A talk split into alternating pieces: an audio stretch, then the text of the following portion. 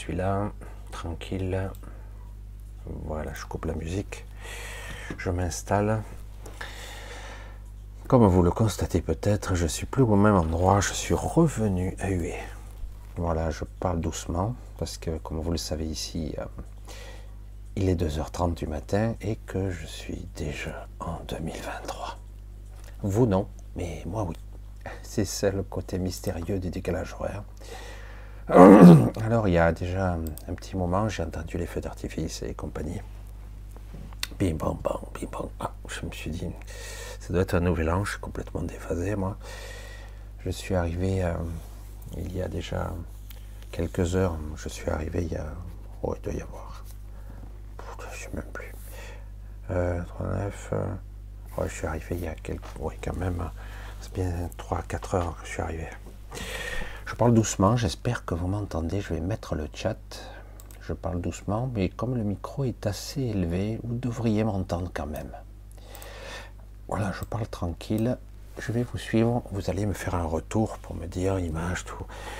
J'ai tout mis en vrac, c'est à peu près. Voilà. Donc c'est bon. Alors j'attends de vos, vos petits retours. Alors un gros bisou à tous évidemment pour euh, ces dernières minutes, ces dernières heures de 2022. Oh, très- pff, ouais, 2022, merde. C'était une année euh, hein, un peu spéciale quand même. hein. Alors ok, on va voir. Oui, cher Michel, oui, tout est ok.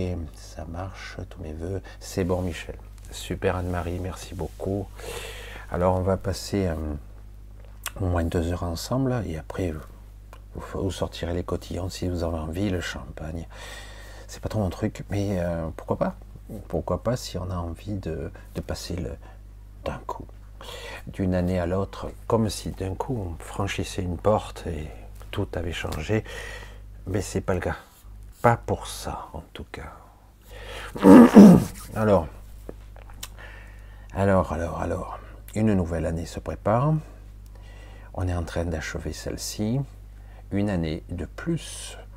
C'est incroyable. J'ose même plus compter qu'on a, on a passé ensemble, comme je l'ai déjà dit mercredi, mais c'est vrai que là, on arrive à, l'ultime frontière, le passage ultime, la 2023, que je suis déjà, j'ai déjà franchi moi. Et vous voyez, je suis toujours là. Non, c'est c'est une illusion le temps, hein, vous le savez, une illusion. Malgré que quelque part, euh, après, par contre, les solstices, les équinoxes, c'est autre chose. Vous voyez bien que la nature autour de vous réagit différemment selon, selon les météos. Alors, vous constatez peut-être, de façon un petit peu étonnante, que j'ai un, un sweat. J'ai été étonné, je suis arrivé ici et je me caillais. c'est- bon, ça peut arriver. C'est assez rare, mais euh, ça peut arriver. Oui, il doit faire euh, 15-16 degrés, quoi. C'est vrai que ça surprend ici. Je suis plus l'habitude. Ça fait quelque temps que j'étais pris du 30 degrés, et là, petit rafraîchissement. J'ai été surpris. Bon, c'est vrai que Hue de Saigon est à 900 km, donc mine de rien, je suis remonté un petit peu. Après, euh, si vous remontez, il y a encore plus de 500 km et vous arrivez à Hanoï. Hanoï qui est toujours au Vietnam. hein. Et si vous remontez encore, vous êtes en Chine. Voilà, comme ça, êtes, euh, c'est réglé, vous êtes en Chine. Vous avez euh, d'un côté le Cambodge, le Laos, la Thaïlande, qui est juste à côté. Alors, on va passer donc euh, ces, dernières minutes ensemble. Il vous en restera un petit peu pour peut-être faire les embrassades ou faire les, bisous habituels. Jusqu'à présent, je pensais peut-être que j'allais être dans le bruit, puisque ça s'est arrêté il y a peu euh, dans la rue. C'était encore assez festif il y a, il y avoir 20 minutes. Donc finalement, je suis tranquille. Alors j'essaie de ne pas parler 16 degrés à Paris, bah, j'ai la même température que Paris. C'est bien quoi. C'est- étonnant quand même. C'est ça qui est amusant parce que la température en France est remontée, ici elle est descendue. Voilà, donc euh, terminus pour cette année. Une année de plus.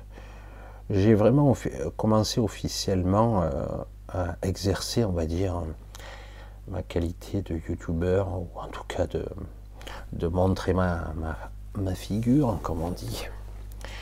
Euh, en 2015, j'ai commencé, peut-être un petit début 2015, mais j'avais commencé déjà euh, à faire des choses en 2014.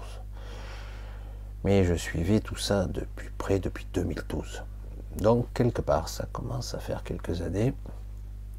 Je commence à avoir du recul.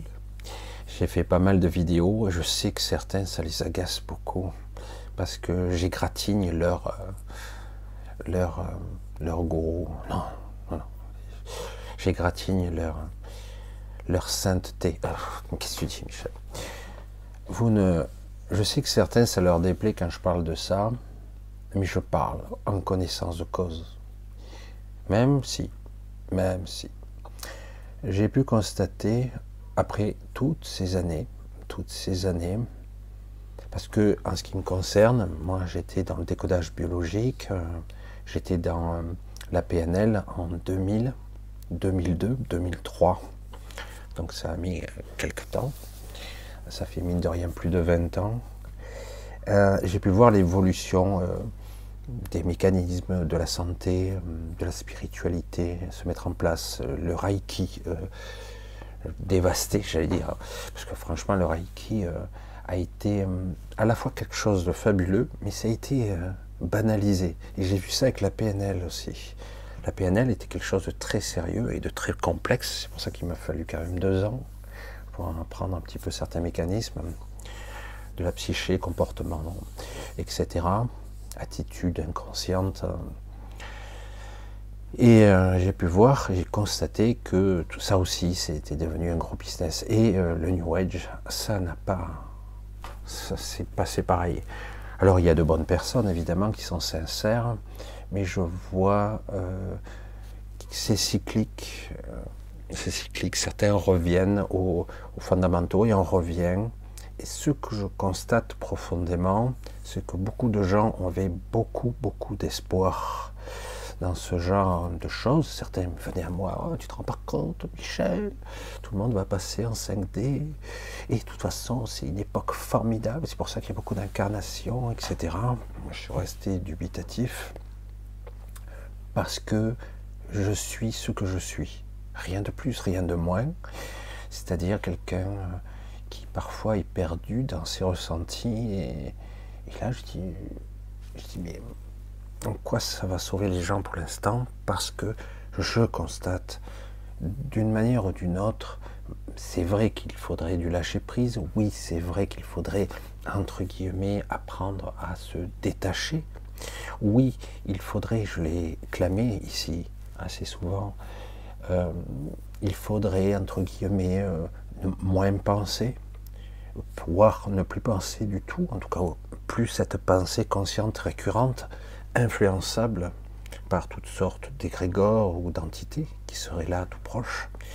Oui, ça serait bien que euh, au niveau émotionnel, nous soyons capables de nous maîtriser, voire de d'atténuer l'émotion et d'être beaucoup plus dans quelque chose beaucoup plus pas rationnel, mais beaucoup plus juste en tout cas. Parce que beaucoup, euh, quand on parle d'hypersensibilité, c'est être à fleur de peau.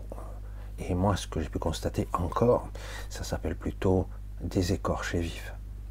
Beaucoup de gens sont des écorchés vifs, ils ont beaucoup de mal, et c'est d'ailleurs beaucoup ces personnes qui ont parfois des, des troubles, des sensibles.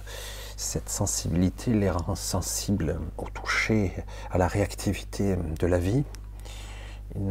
Ils constatent, toutes ces personnes, elles constatent, pardon, elles constatent que, euh, que ça s'accentue, que c'est encore plus douloureux et qu'elles n'arrivent pas à se détacher, entre guillemets, qu'elles n'y parviennent pas malgré tous les stages, les formations et oui, les belles conférences qui, moi aussi m'étaient...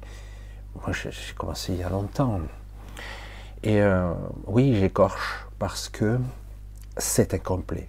Ça reste incomplet, incontestablement. Après, qu'il y ait actuellement des gens qui sont dans la spiritualité, ou en tout cas avec la connexion, et qui commencent à parler d'ambivalence, de dualité, de polarisation extrême, de dichotomie, de déchirure intérieure, qui créent les maladies, les pathologies, qui créent le malaise de beaucoup de gens, des millions, des milliards peut-être de personnes qui, sont là au milieu, euh, au milieu d'une guerre spirituelle, une guerre, je pèse mes mots.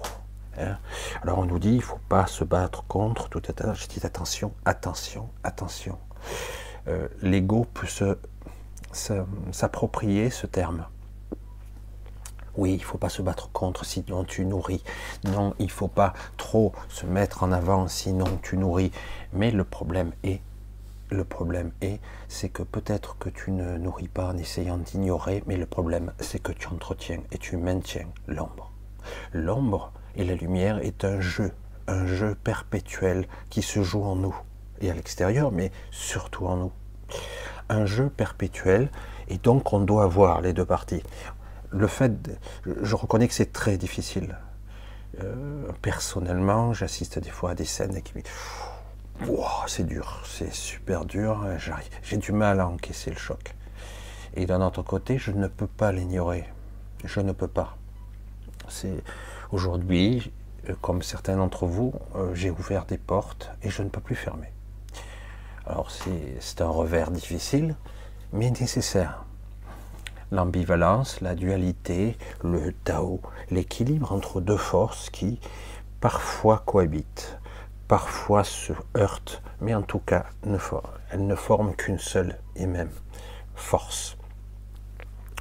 Et c'est indispensable. Et j'aimerais entendre un peu plus ça, plutôt que de dire c'est formidable, c'est extraordinaire, vous allez être protégé par ci, par ça, euh, bon, ben, vous avez de la guidance, etc. Tout ça, ça existe, c'est une réalité.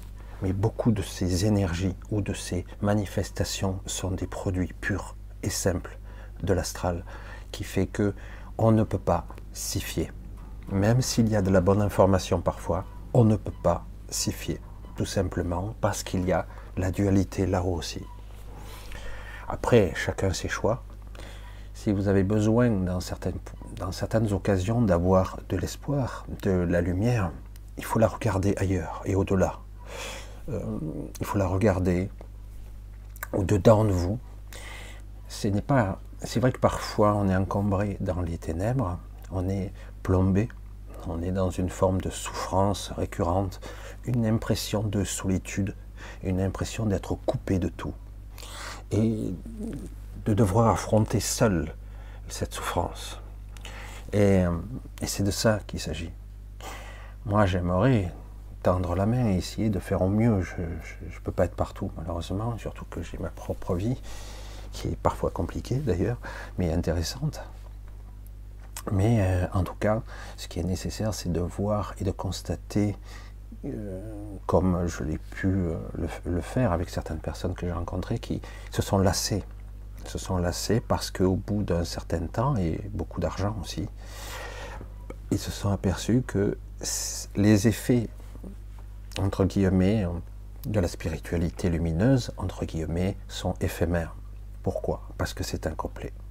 Parce que ce n'est pas unifié ce que vous êtes. Il ne s'agit pas de dire je ne vais pas unifier la- l'ange et les, ténèbres. Euh, tout ça, c'est un jeu, un jeu perfide, un jeu de, de mensonges, de, de traficotage de vos esprits, de vos âmes, non, de vos âmes. L'esprit, c'est encore autre chose. Mais euh, je sais que beaucoup d'entre vous sont parfois très malades. Je, donne des clins d'œil, j'essaie de. Et c'est très très dur de lâcher. Euh, di- dire à quelqu'un, ben, tu as qu'à. Ben, il y a qu'à, bien sûr. hein. Il y a qu'à. C'est c'est toujours fabuleux, le yaka. Euh, non, c'est parce que tu t'y prends mal, etc. Euh, lorsque vous êtes pris dans un engrenage du quotidien, des enfants, euh, la maladie, il faut vivre, il faut payer les factures, hein, il faut continuer, il faut avancer. Ce n'est pas si évident de lâcher prise, entre guillemets. J'ai moi-même, par moi, des, des moments de perplexité. Je ne saurais même pas vous le décrire parce que c'est. euh, Aujourd'hui, euh, je me suis retrouvé, j'étais donc encore à Saigon euh, à observer ce monde, à l'observer et à voir toutes ces personnes qui vaquaient ce monde, qui grouillaient à, aller ici et là, dans toutes les directions, hein, s'agitant telle une fourmilière. Je me dis, waouh, c'est ça le but de la vie courir dans tous les sens pour essayer de gagner quatre sous, aller chercher quatre courses, vite se nourrir, se substanter, euh, puis dormir, se reposer, puis repartir au travail, puis recommencer. C'est ça. Et beaucoup de gens lui disent, tu vois, ça te sert à rien de prier, parce que tu vois qu'en fait, je dis, mais il ne s'agit pas de ça non plus. Il ne s'agit pas de ça du tout. On a trop segmenté la religion, la spiritualité, la conscience, l'état d'être, l'état de présence, être soi, observer soi et, les- le monde, entre guillemets. Et on a tout segmenté. Et alors qu'en réalité, c'est une, c'est une unité, c'est, un tout. Moi, j'ai démarré encore sur les, ra- les chapeaux de roue. Mais je suis toujours l'inspiration parce que c'est important.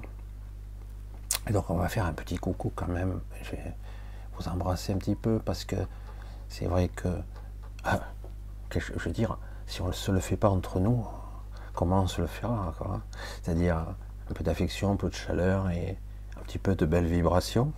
hein. C'est capital.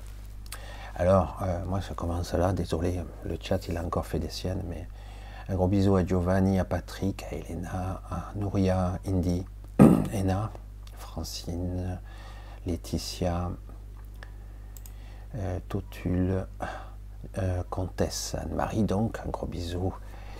Bébé, Ambi, Indy, Estelle. Un coucou à Nicole, à Stéphane, c'est le même. euh, Sandrine, Amaya, à Sabdesla. Désolé, je, je, je parle doucement, j'ai j'ai la voix qui casse un petit peu. Sandrine, Vibramon, Vibranon, Nom, Vibranom, Vibranom, oui. Nicole, Siana, Françoise, Giovanni, donc Alissa, bisous, Fanny, Griotte, Giovanni, DS, Bidou, alias Antoine, salut Antoine, Anne-Nathaline, toujours très jolie, très, très, très stylisée. Coucou Nathalie, Dominique, un gros bisou, Dominique Lescuyer, Giovanni, donc déjà vu, Alain, ah, un gros bisou, plein de souffle, la vie, on t'aime, je t'aime, c'est très très gentil tout ça. c'est vrai que quand je suis en bas, j'ai la voix qui se casse un peu. Euh, Capucine, Sandrine, Antares, Libre, FX, Juliette, Bernadette, Elena, Françoise, Con. Évidemment, Condorenca. Et oui, ça en fait des gens. Bernard Pailleux, Alissa, Valérie, et tous ceux qui sont d'ailleurs qui n'ont pas pu venir parce que c'est quand même euh, l'heure du repas et du réveillon. Hein. Certains euh, sont avec papa, maman, d'autres en famille, d'autres avec des amis. Donc euh, c'est normal quand même. D'ailleurs, j'ai même pas regardé combien il y avait de personnes en direct. Je regarde plus maintenant. non, ça. Ah, ah, quand même, quand même. J'aurais pas cru qu'il y en ait autant. Parce que franchement, le réveillon, quoi. Euh, moi, j'ai rien fait du tout. C'est grave. Je suis complètement déphasé en plus en ce moment. Donc, euh, Pinky Pinky, on continue. Hein. Lucie, Sandra, Lucette, Capucine, Le Bambou, Stéphane, Marie, Marlène, Lynn. C'est une Lynn. Bonjour Michel. C'est une autre Lynn. DS donc. Euh, alias euh, Bernard. Je me disais, ça m'étonne qu'il n'y ait pas Bernard, il doit être occupé. Si, si, Bernard Clapéro, Clapéro, mon cher ami, il est là. J'entends des bruits. Des fois, je ne vous dis pas, c'est juste la petite aparté entre nous. Des fois, je suis en train de parler et je vois une ombre qui passe. Des fois, je... ok. Euh, ça me l'a fait encore il y a euh, mais je n'étais pas ici. J'étais ailleurs, c'était assez amusant. Et c'était pas très net hein, quand je me concentre pas. Puis bon, hein, on va pas tout non plus tout observer, autrement on n'en finit pas. Alors un coucou à Françoise. Donc je regarde, je regarde Supernova. Euh, Brice, Michel, Marie, Cornet, Chantal, Sabrina, Samira, Elena, Nicole, je crois que je l'ai déjà dit, hein, Karine B, Capucine déjà fait, Bernadette, Iris, encore Dominique, Chronos. Voilà, j'ai essayé de. Rachida, coucou Rachida. Annie, Annie, il faut que je te laisse un petit mot. Je sais, tu, j'ai tendance à délaisser un petit peu. Pourtant, j'ai écrit, mais je fais un petit encore une petite arrêt parce que j'ai eu euh, pas mal, pas mal de petits messages super gentils cette semaine. Hein. C'était très très cool. Hein. J'ai l'impression que ce mercredi, euh, beaucoup de personnes ont été euh, plus ou moins touchées, ont voulu marquer le coup et c'était super, trop trop gentil. Hein.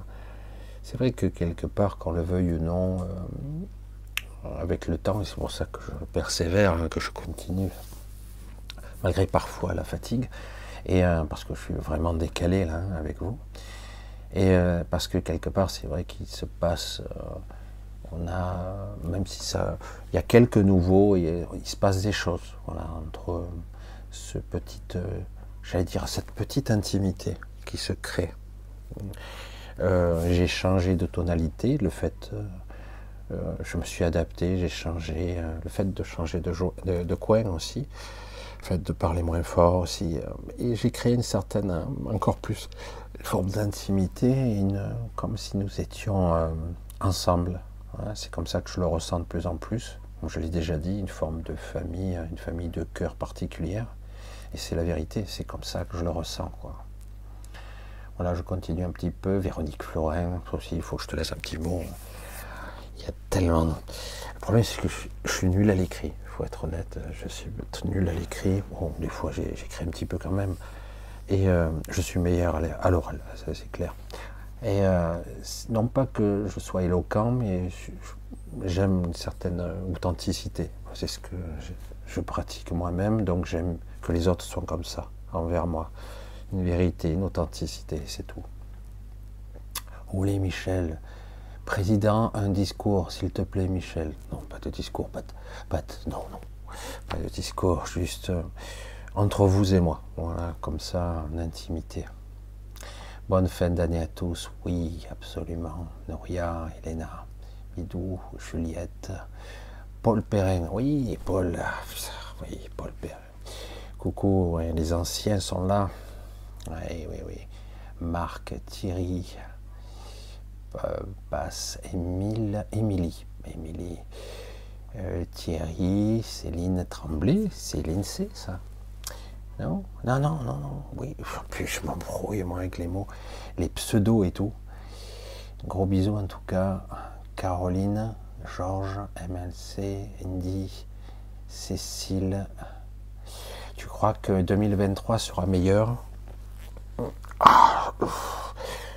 J'aimerais vous dire, ouais, c'est chouette, euh, vous inquiétez pas. euh, alors fin février, ça va être chaud, puis début mars, ça va commencer à s'éclaircir, puis il faudra attendre euh, l'été prochain pour que ça aille un petit peu mieux, etc. Le problème, c'est que quelque part, ils ont un plan. ça va être chaotique. Ce qui va commencer à se produire, moi, c'est ce que je ressens, mais c'est, on va passer parfois par des hauts et des bas. C'est pas quelque chose qui va, waouh, ça prend plein la gueule, etc. Et ça descend, l'enfer, c'est là.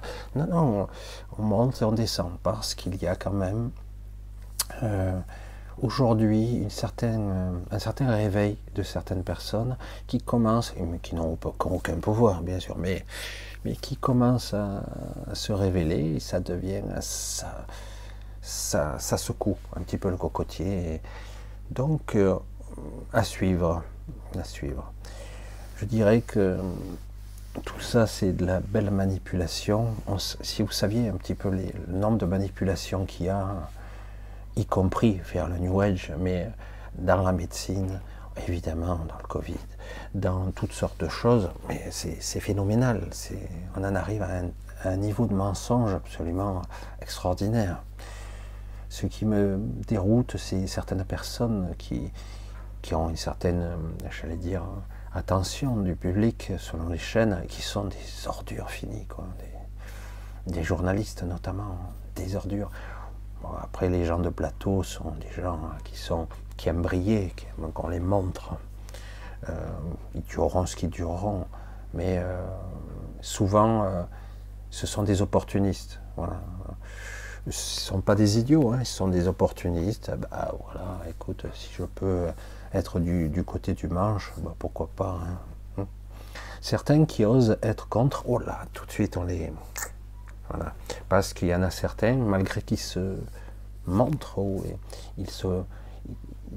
ils souvent, ils, ils se, moi, ils se montrent comme des contestataires, mais c'est pas vrai. Ils sont pour le système. Juste, ils égratignent les personnes qui leur feront pas beaucoup de mal, quoi. C'est tout. hein. Et parce qu'ils ont envie de persévérer, de continuer leur carrière. hein. Bref, on continue. Je regarde un petit peu s'il y a des gens que j'ai pas vus encore. Noé, Anlise, Béa, Françoise, Daniel, Indy déjà vu, je crois Nathalie Daval, Marie-Hélène, je regarde un petit peu, je fais défiler. Et les bébés en fabrication dans les laboratoires, qu'en pensez-vous? Ben les, les bébés dans les laboratoires, euh, ce sont souvent des. Ils sont génétiquement euh, un petit peu altérés, ils sont brités. Alors, ils essaient. euh, ça se situe souvent, alors, c'est pas toujours le cas, hein, il y en a qui passent au travers quand même. hein. Il y en a, c'est ce que je constate, il y a quand même pas mal d'enfants qui passent au travers ou qui arrivent à développer une certaine aptitude. Ils ont une capacité d'adaptation qui, euh, qui commence à être intéressante, euh, malgré tout. Parce que, je l'ai déjà dit, mais euh, les enfants, les bébés, ils sont souvent martyrisés et traumatisés dans l'astral et on les a un petit peu bridés génétiquement. On s'en prend 11 vaccins dans la gueule à 9 semaines. C'est chaud cacao quand même. Il faut être honnête. Non, non, c'est bien pour les sauver. Sans ça, ils vont crever. C'est c'est pour les protéger. Vous le saviez, non? Non, mais pourquoi pas en mettre 200 tant qu'on y est? Toutes les maladies existantes, possibles, imaginables. Hein? On se demande à quoi sert le système immunitaire. On se demande. Et bref. Comme je l'ai déjà dit, en plus, les maladies sont, nécessaires à l'évolution et à l'adaptation de l'enfant à devenir adulte. Il intègre même ça, pas seulement dans son système immunitaire, mais en plus dans son système génétique. Ça crée une mémoire particulière. Bref. Euh, Et je vais le redire aussi, d'une certaine façon, pour qu'on le comprenne. Après, on peut manipuler, euh, il peut y avoir des trucs qui sortent de laboratoire, vous le savez, mais dans l'absolu, je parle d'absolu, mais c'est une réalité constante. Un virus, une bactérie n'a pas pour but de détruire son hôte. C'est pas son objectif premier. C'est pas un truc méchant. Je vais tuer tout le monde. Sur la planète, je vais tuer tout le monde. Non, non, c'est pas ça l'objectif. La vie a toujours le même objectif, toujours le même. Se, multiplier et se perpétrer. Donc, si elle tue son hôte, ben, euh, ça a échoué, quoi. Hum. Et, euh, donc, le but est de cohabiter avec des virus et des bactéries, ce qu'on fait constamment. Euh, une, j'allais dire 99% euh, des bactéries, c'est une, c'est un système de microbiote à l'intérieur, de symbiote, avec l'extérieur, etc. Donc, euh, on, voit bien qu'on qu'on essaie, on se mélange, on est connecté. Le but, c'est la cohabitation, la symbiose, comme on dit. Et, et oui, et de chaque fois dire oh le méchant, la méchante bactérie, vite, mets-moi de la javel là-dessus. Ou le méchant virus, euh, là il faut un vaccin. Un vaccin pour des virus. Putain, va t'accrocher au lustre. Oui, mais ça marche avec virus, rétrovirus, et puis avec de l'ARN messager. C'est du business. Mais bref, il fut un temps où euh, peut-être qu'un jour on deviendra humain, que la vie ne soit pas commercialisée. Je vous l'ai déjà dit dans des vidéos, c'est vrai, anciennes. Euh, moi, quand j'ai découvert ça, il y a déjà pas mal d'années, je crois, une vingtaine d'années, j'avais découvert ça. Un truc simple, un truc banal. hein. L'aviation, les avions. Euh, et du coup, j'entendais parler de choses euh, qui me surprenaient. Et du coup, j'ai dit comment ça, on pourrait éviter qu'il y ait des morts pendant les crashs? Comment on fait ça? Parce que quand tu te craches, tu te craches, quoi. T'as un crash d'avion, c'est clair que c'est pas la ceinture de sécurité qui va te sauver. hein. Euh, c'est pas ton gilet de sauvetage qui, si tu plonges en pleine eau, tu dis pas l'appareil va vite couler, le temps, c'est délicat, quoi. Tu es peut-être mort avant d'ailleurs. Donc, et après, quand j'entendais donc de façon spectaculaire, on me disait, ben si, il y a des moyens qui existent depuis toujours. C'est sur les, sur, sur des plans, ça a déjà été breveté, etc. et enterré. Comment ça Comment ça? Oui, on a déterminé, il y a tout un processus que si tu te craches en avion et qu'il n'y a pas de survivants, la plupart du temps, il y en a très très peu. Ah Michel, t'es sordide, t'es- noir. Bah, quand on se crache, euh, c'est pas ta ceinture qui va te sauver, hein. ni ton petit masque qui te tient 5 minutes avec de l'air, hein, c'est tout. bon, quelque part, euh, et on dit non, non, il existe un système, mais pourquoi on le fait pas? Parce que c'est pas rentable. On a déterminé un prix pour chaque vie. hein. Euh, les assurances vont se battre, les avocats aussi, et de façon cynique, euh, on va évaluer entre 15, 30 ou 45 000 euros une vie humaine. On te donnera ça, on donnera ça à la famille euh, dans un an, deux ans ou cinq ans, peut-être 10.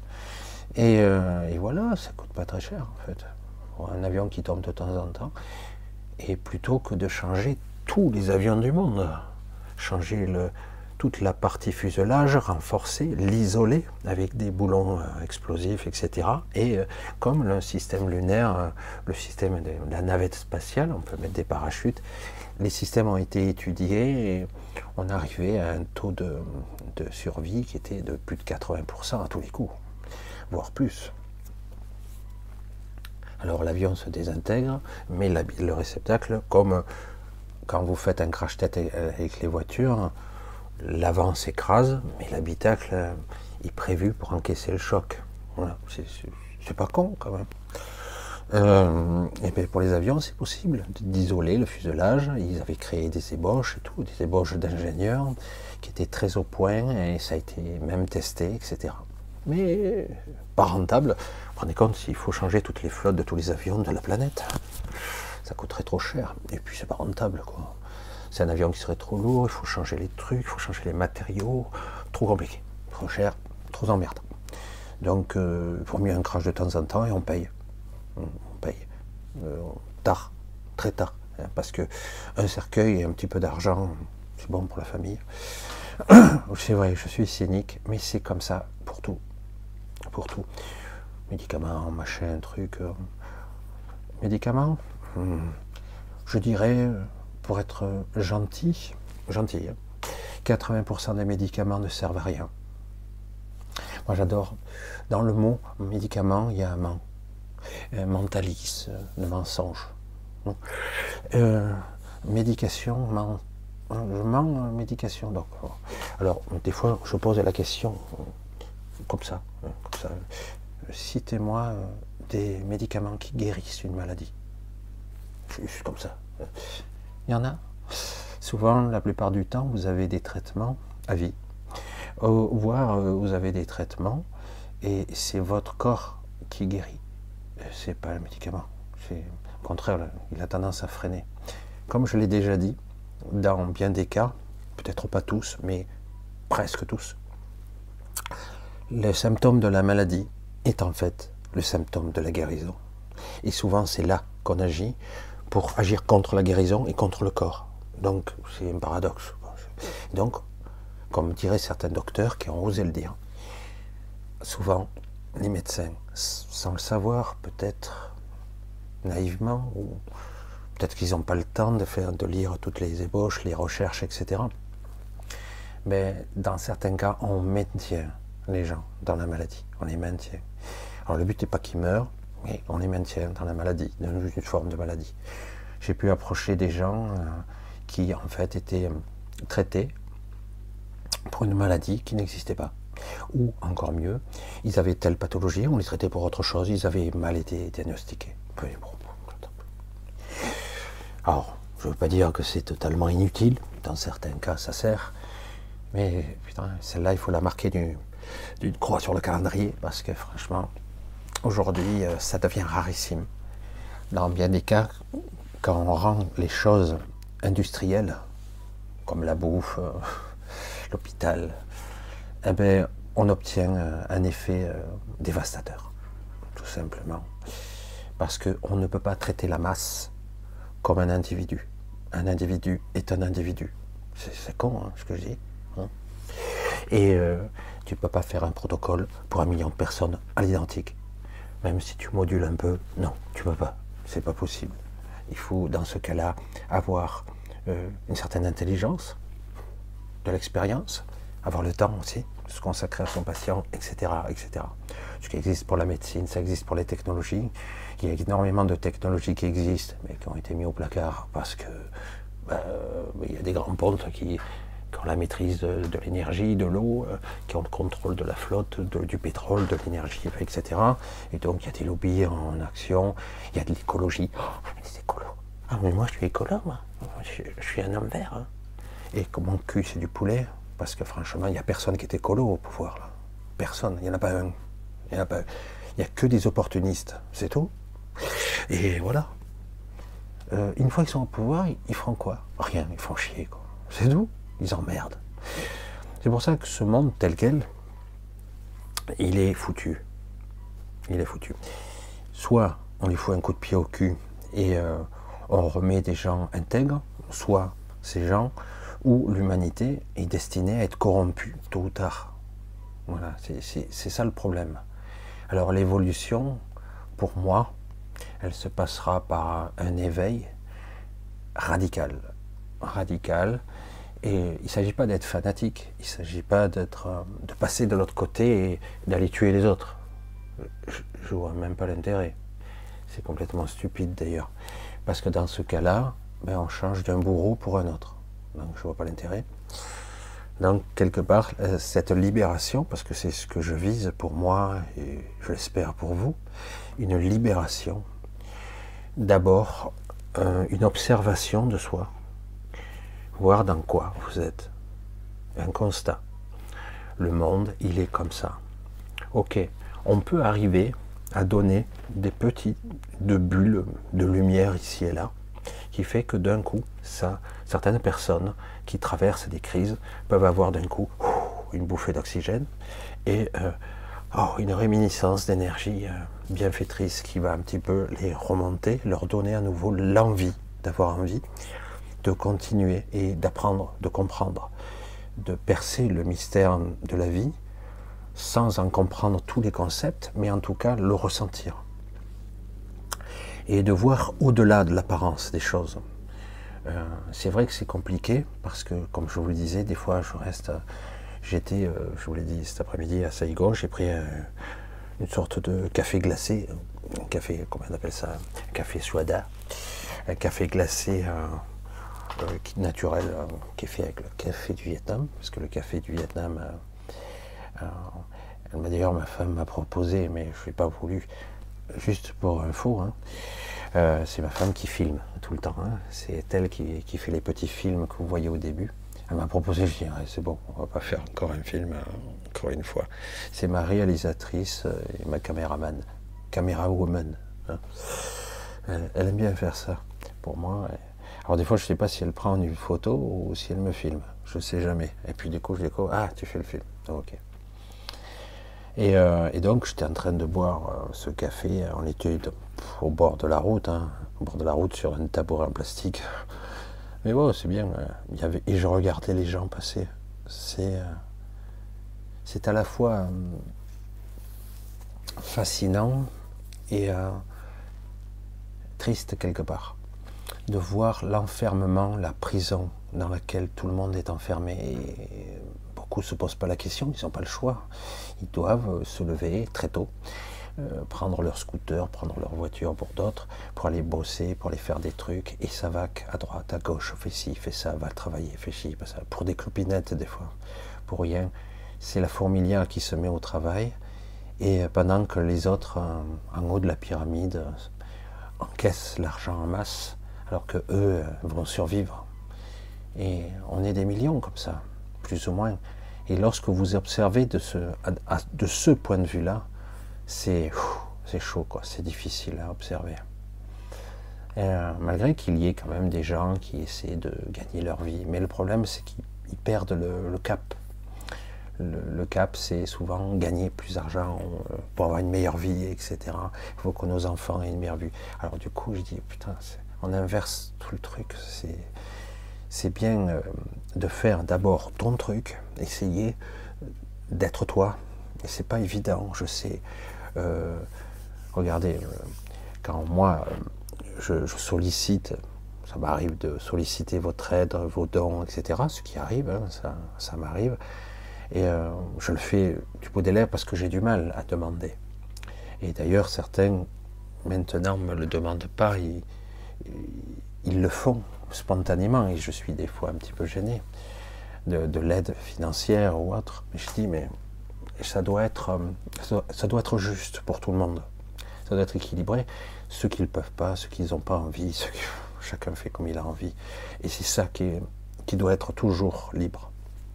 Mais c'est vrai que c'est compliqué parce que certains, euh, je l'ai vu dans les chaînes YouTube, euh, moi j'aurais l'opportunité, si je le voulais, de gagner beaucoup, si je voulais. Certains seraient prêts à me donner beaucoup. Et c'est hors de question en ce qui me concerne. Et je ne vous parle même pas des sponsors parce que malgré que j'ai très peu d'abonnés, euh, enfin très peu, j'ai un peu plus de 20 000 abonnés, euh, j'ai bien souvent plus de vues que ceux qui ont deux fois plus d'abonnés que moi. Et, euh, et ça, certains l'ont remarqué, qu'il y avait une certaine continuité, et du coup me proposent euh, dans tous les domaines, euh, dans tous les domaines, des vidéos à, à 3000 dollars par mois. Je dis waouh, super. Ah, veux, je- non, je dis pour être crédible, j'insiste, je, l'ai déjà dit, mais euh, non. Non, non, ça doit être quelque chose qui doit être ou offert, ou c'est un échange. Et voilà. Et si on arrive à être juste, ça fonctionne à peu près. Et ça doit fonctionner pour tout, pour tous les domaines. Et quand l'objectif unique est de gagner du fric, ça va fonctionner un temps, puis ça se tarit très très vite. Ça se tarit parce que, alors de propre au bout d'un moment tu le vois quoi. C'est trop exagéré. Il y a toujours un équilibre aux choses, toujours. Un équilibre à donner, et c'est pas facile. Pendant, euh, moi en ce qui me concerne, euh, j'ai commencé réellement euh, sur cette chaîne en 2016,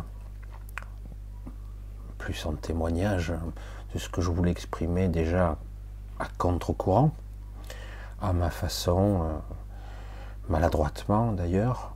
J'ai dit, faut que j'exprime ça, je ne sais pas comment, je vais essayer. Je parlais déjà de mon expérience de 1989, ça date, hein, 1989, mon accident de voiture, où euh, j'ai eu après euh, tous les souvenirs qui me sont revenus euh, de mon, mon NDE, EMI, hein, pour parler en français.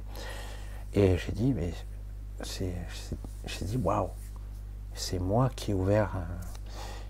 Donc j'ai dit, ça serait intéressant de le dire, mais je risque d'être mal pris parce que j'arrivais à l'époque où tout le monde parlait des, des sorties de corps et, et des, des NDE, justement, des morts euh, provisoires dus aux accidents ou aux opérations sur l'étape d'opération.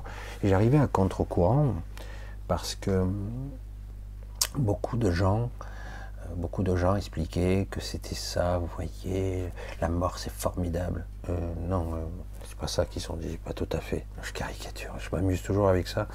En fait, n'ayez pas peur de mourir, parce qu'en fait, de l'autre côté, on vous attend, euh, c'est merveilleux, etc. Alors oui, il y a de ça, mais ça reste euh, une prison quand même. Bref. Euh, après, il y a des divers niveaux et on peut faire, parce que je l'ai pu le constater, de faire des.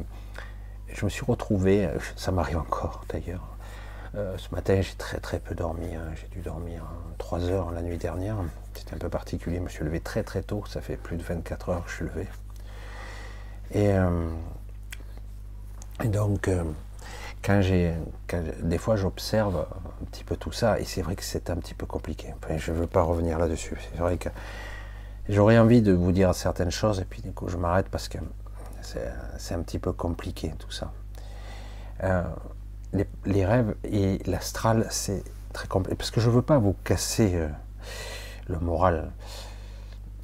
Moi, mais c'est vrai quand même qu'il y a des petites bulles dans l'astral où on rencontre des gens qui ont construit leur petit monde à eux pendant un temps, ben, peut-être qu'ils sont pourraient avoir une, sorte de peut-être un petit bonheur à eux. L'objectif c'est pas ça, hein, c'est pas ça réellement. L'objectif c'est évoluer, sortir, ascensionner, euh, se transformer, transmuter, se transfigurer. Toutes sortes d'évolutions sont possibles. Euh, et euh, voir fusionner, comme je l'ai dit, votre corps lumineux, votre corps énergétique, passer dans une autre phase de la réalité, euh, accéder plus rapidement à ce qu'on appelle la nouvelle évolution humaine, hein, l'humain 2.0, on pourrait l'appeler comme ça, mais c'est vrai que moi j'aurais tendance à dire à l'humain tout court, puisque nous sommes pas vraiment au stade de l'humain complet, vu qu'on a été bridé et, j'allais dire limité, très limité, mais bon, euh, en tout cas un humain 2.0, on va le dire comme ça. Et, euh, et c'est vrai que c'est quelque chose qui, qui tient à cœur une partie de cette humanité. D'autres euh, veulent ascensionner à un autre stade vibratoire où la dualité serait beaucoup plus réunifiée, ce qui serait pas mal. Euh, C'est-à-dire qu'il y aurait beaucoup plus d'équilibre. C'est-à-dire que c'est pareil, mais c'est plus juste. Je demande à voir. Non pas que c'est pas possible, mais euh, le problème c'est que cette humanité est trop disparate, trop hétérogène.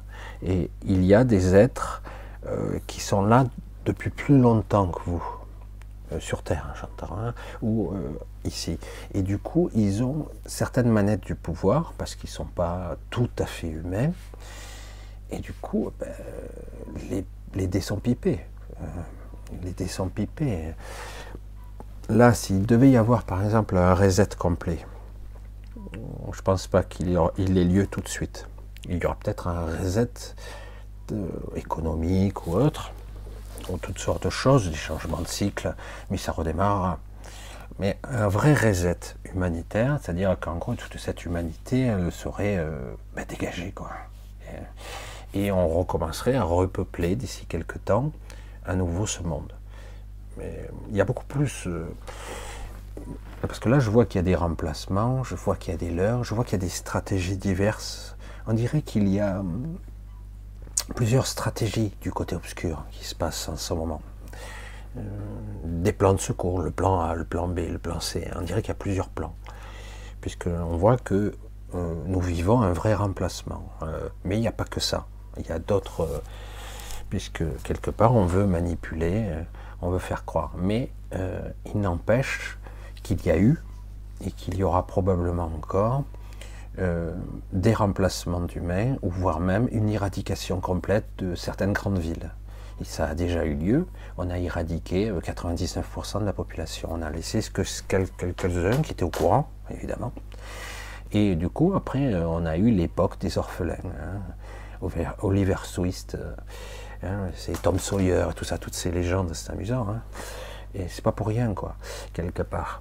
Et euh, parce qu'on montrait, et on a même montré en avant, jusqu'au même jusqu'au XXe siècle, euh, on montrait euh, le côté des merdards, des brouillards, de l'orphelin, voire une forme d'intelligence pragmatique où l'orphelin arrive à réussir malgré tout, voire mieux, il réussit mieux que les autres, souvent. Et parce qu'il a des ressources et qu'on l'a conditionné à ça. Et ces êtres-là recréent une nouvelle société.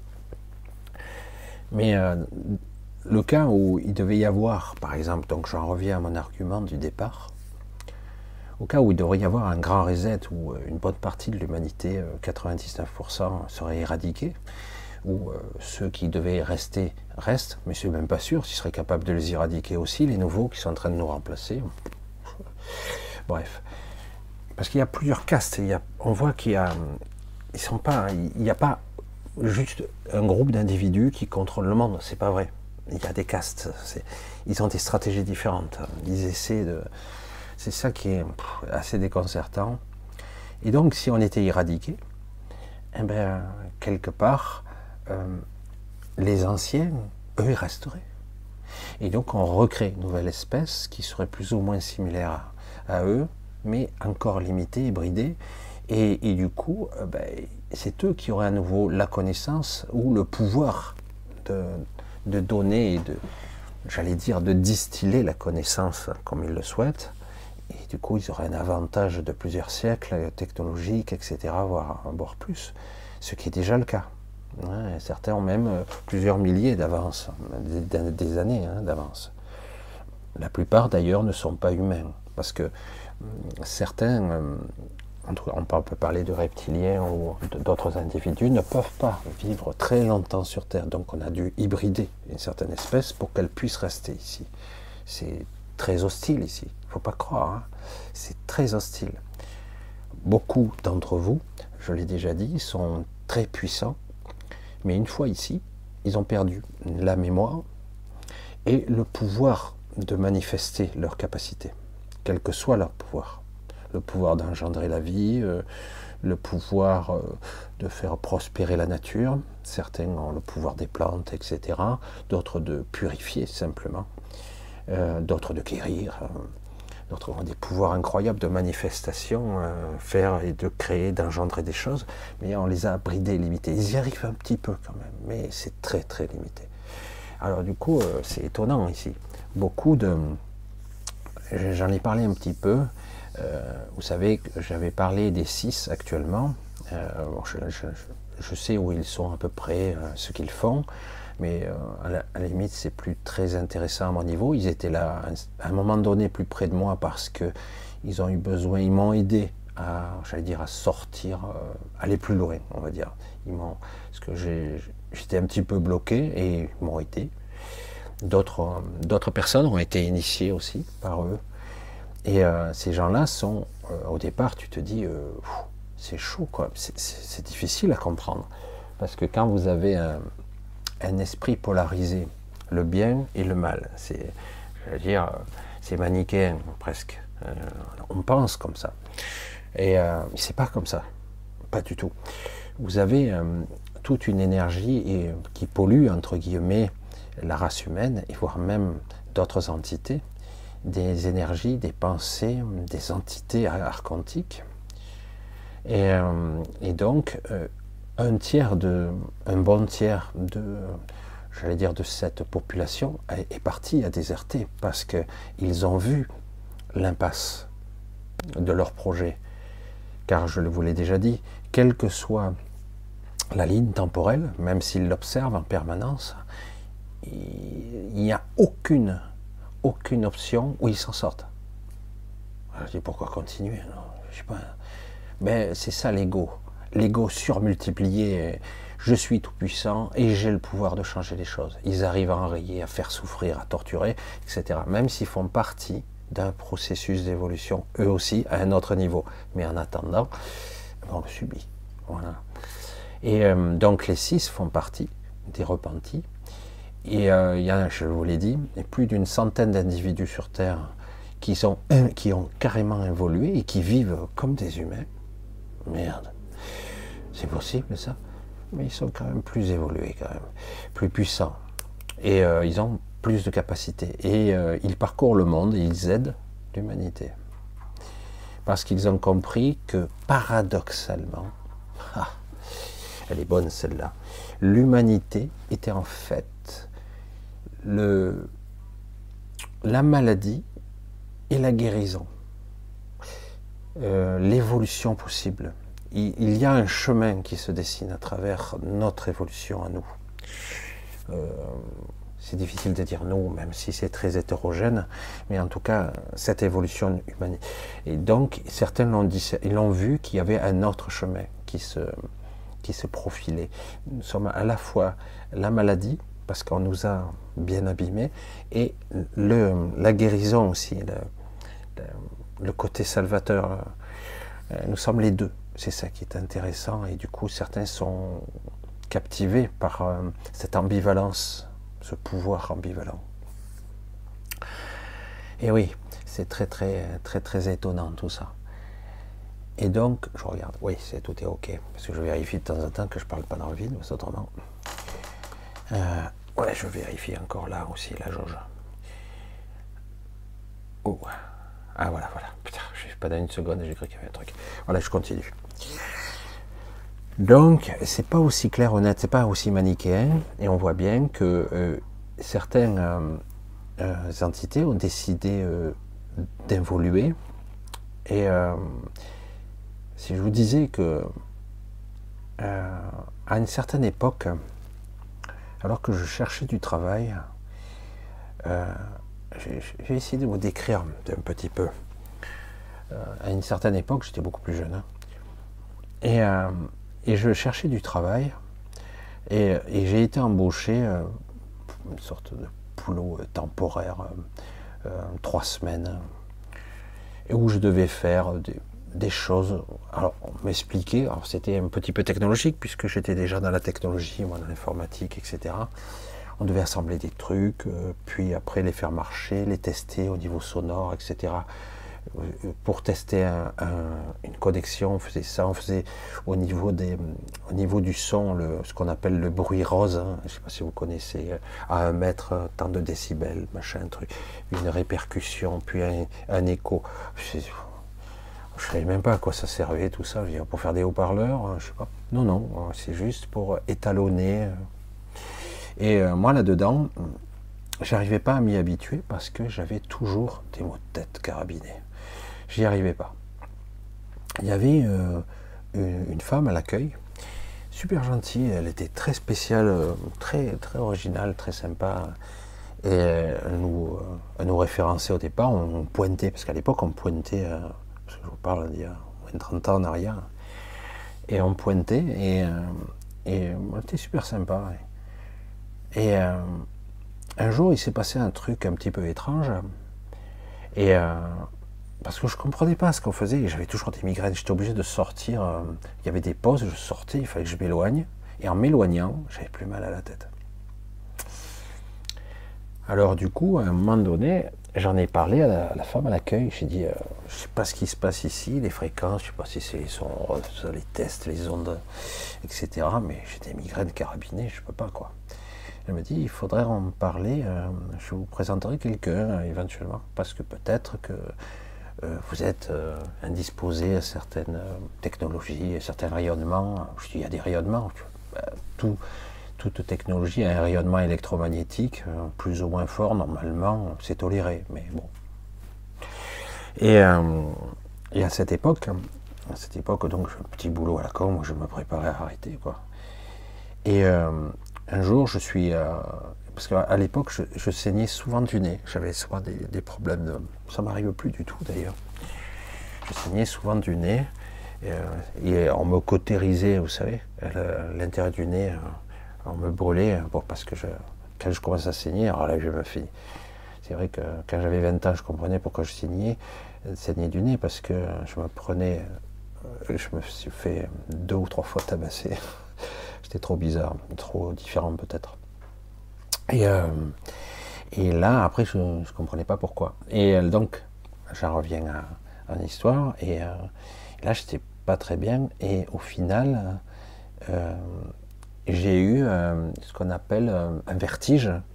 Et j'ai fini par sortir. J'ai dit, je pourrais pas rester. Et là, j'ai dit, on va rester. Parce que oh, ces petits boulots à la con. À l'époque, je n'en avais rien à foutre. Je travaillais trois mois, je me mettais au chômage, je faisais que ça. À l'époque, hein, je parle de. Ouais, j'avais 25 ans, hein, un peu plus de 30 ans. Quoi. Et je faisais ça, comme ça, quand j'arrivais à l'été, j'allais à la plage. Maintenant, on ne peut plus trop faire ça. hein. Et, euh, et donc, donc, je parlais avec elle, et euh, à un moment donné, j'ai eu un vertige, et euh, elle me suit dehors, et là, je, reste con. J'ai fait deux pas de recul, j'ai failli me cogner contre et trébucher sur le, parquet parce que je l'ai vue différemment. Je m'explique. D'habitude, je la voyais, une femme d'une. Bon, est 35, euh, pour moi, elle était plus vieille que moi, donc ouais, 35, 38 ans, 40 ans. allez. Et, euh, et là, euh, j'ai vu quelqu'un qui n'était pas humain, physiquement parlant. Euh, humanoïde, mais pas humain. Des yeux plus grands, plus petits, taille- petite taille, une tête un peu plus grosse. pas difforme, mais ça, choque quoi. C'est ce regard quoi, ce regard perçant, hein, impressionnant. Des yeux, hein, mais pas comme vous voyez les, les grands gris avec les grands yeux noirs, non, non, des, vrais yeux, mais beaucoup plus grands quoi. Et ça m'avait impressionné, j'ai reculé et elle a réalisé que je la voyais.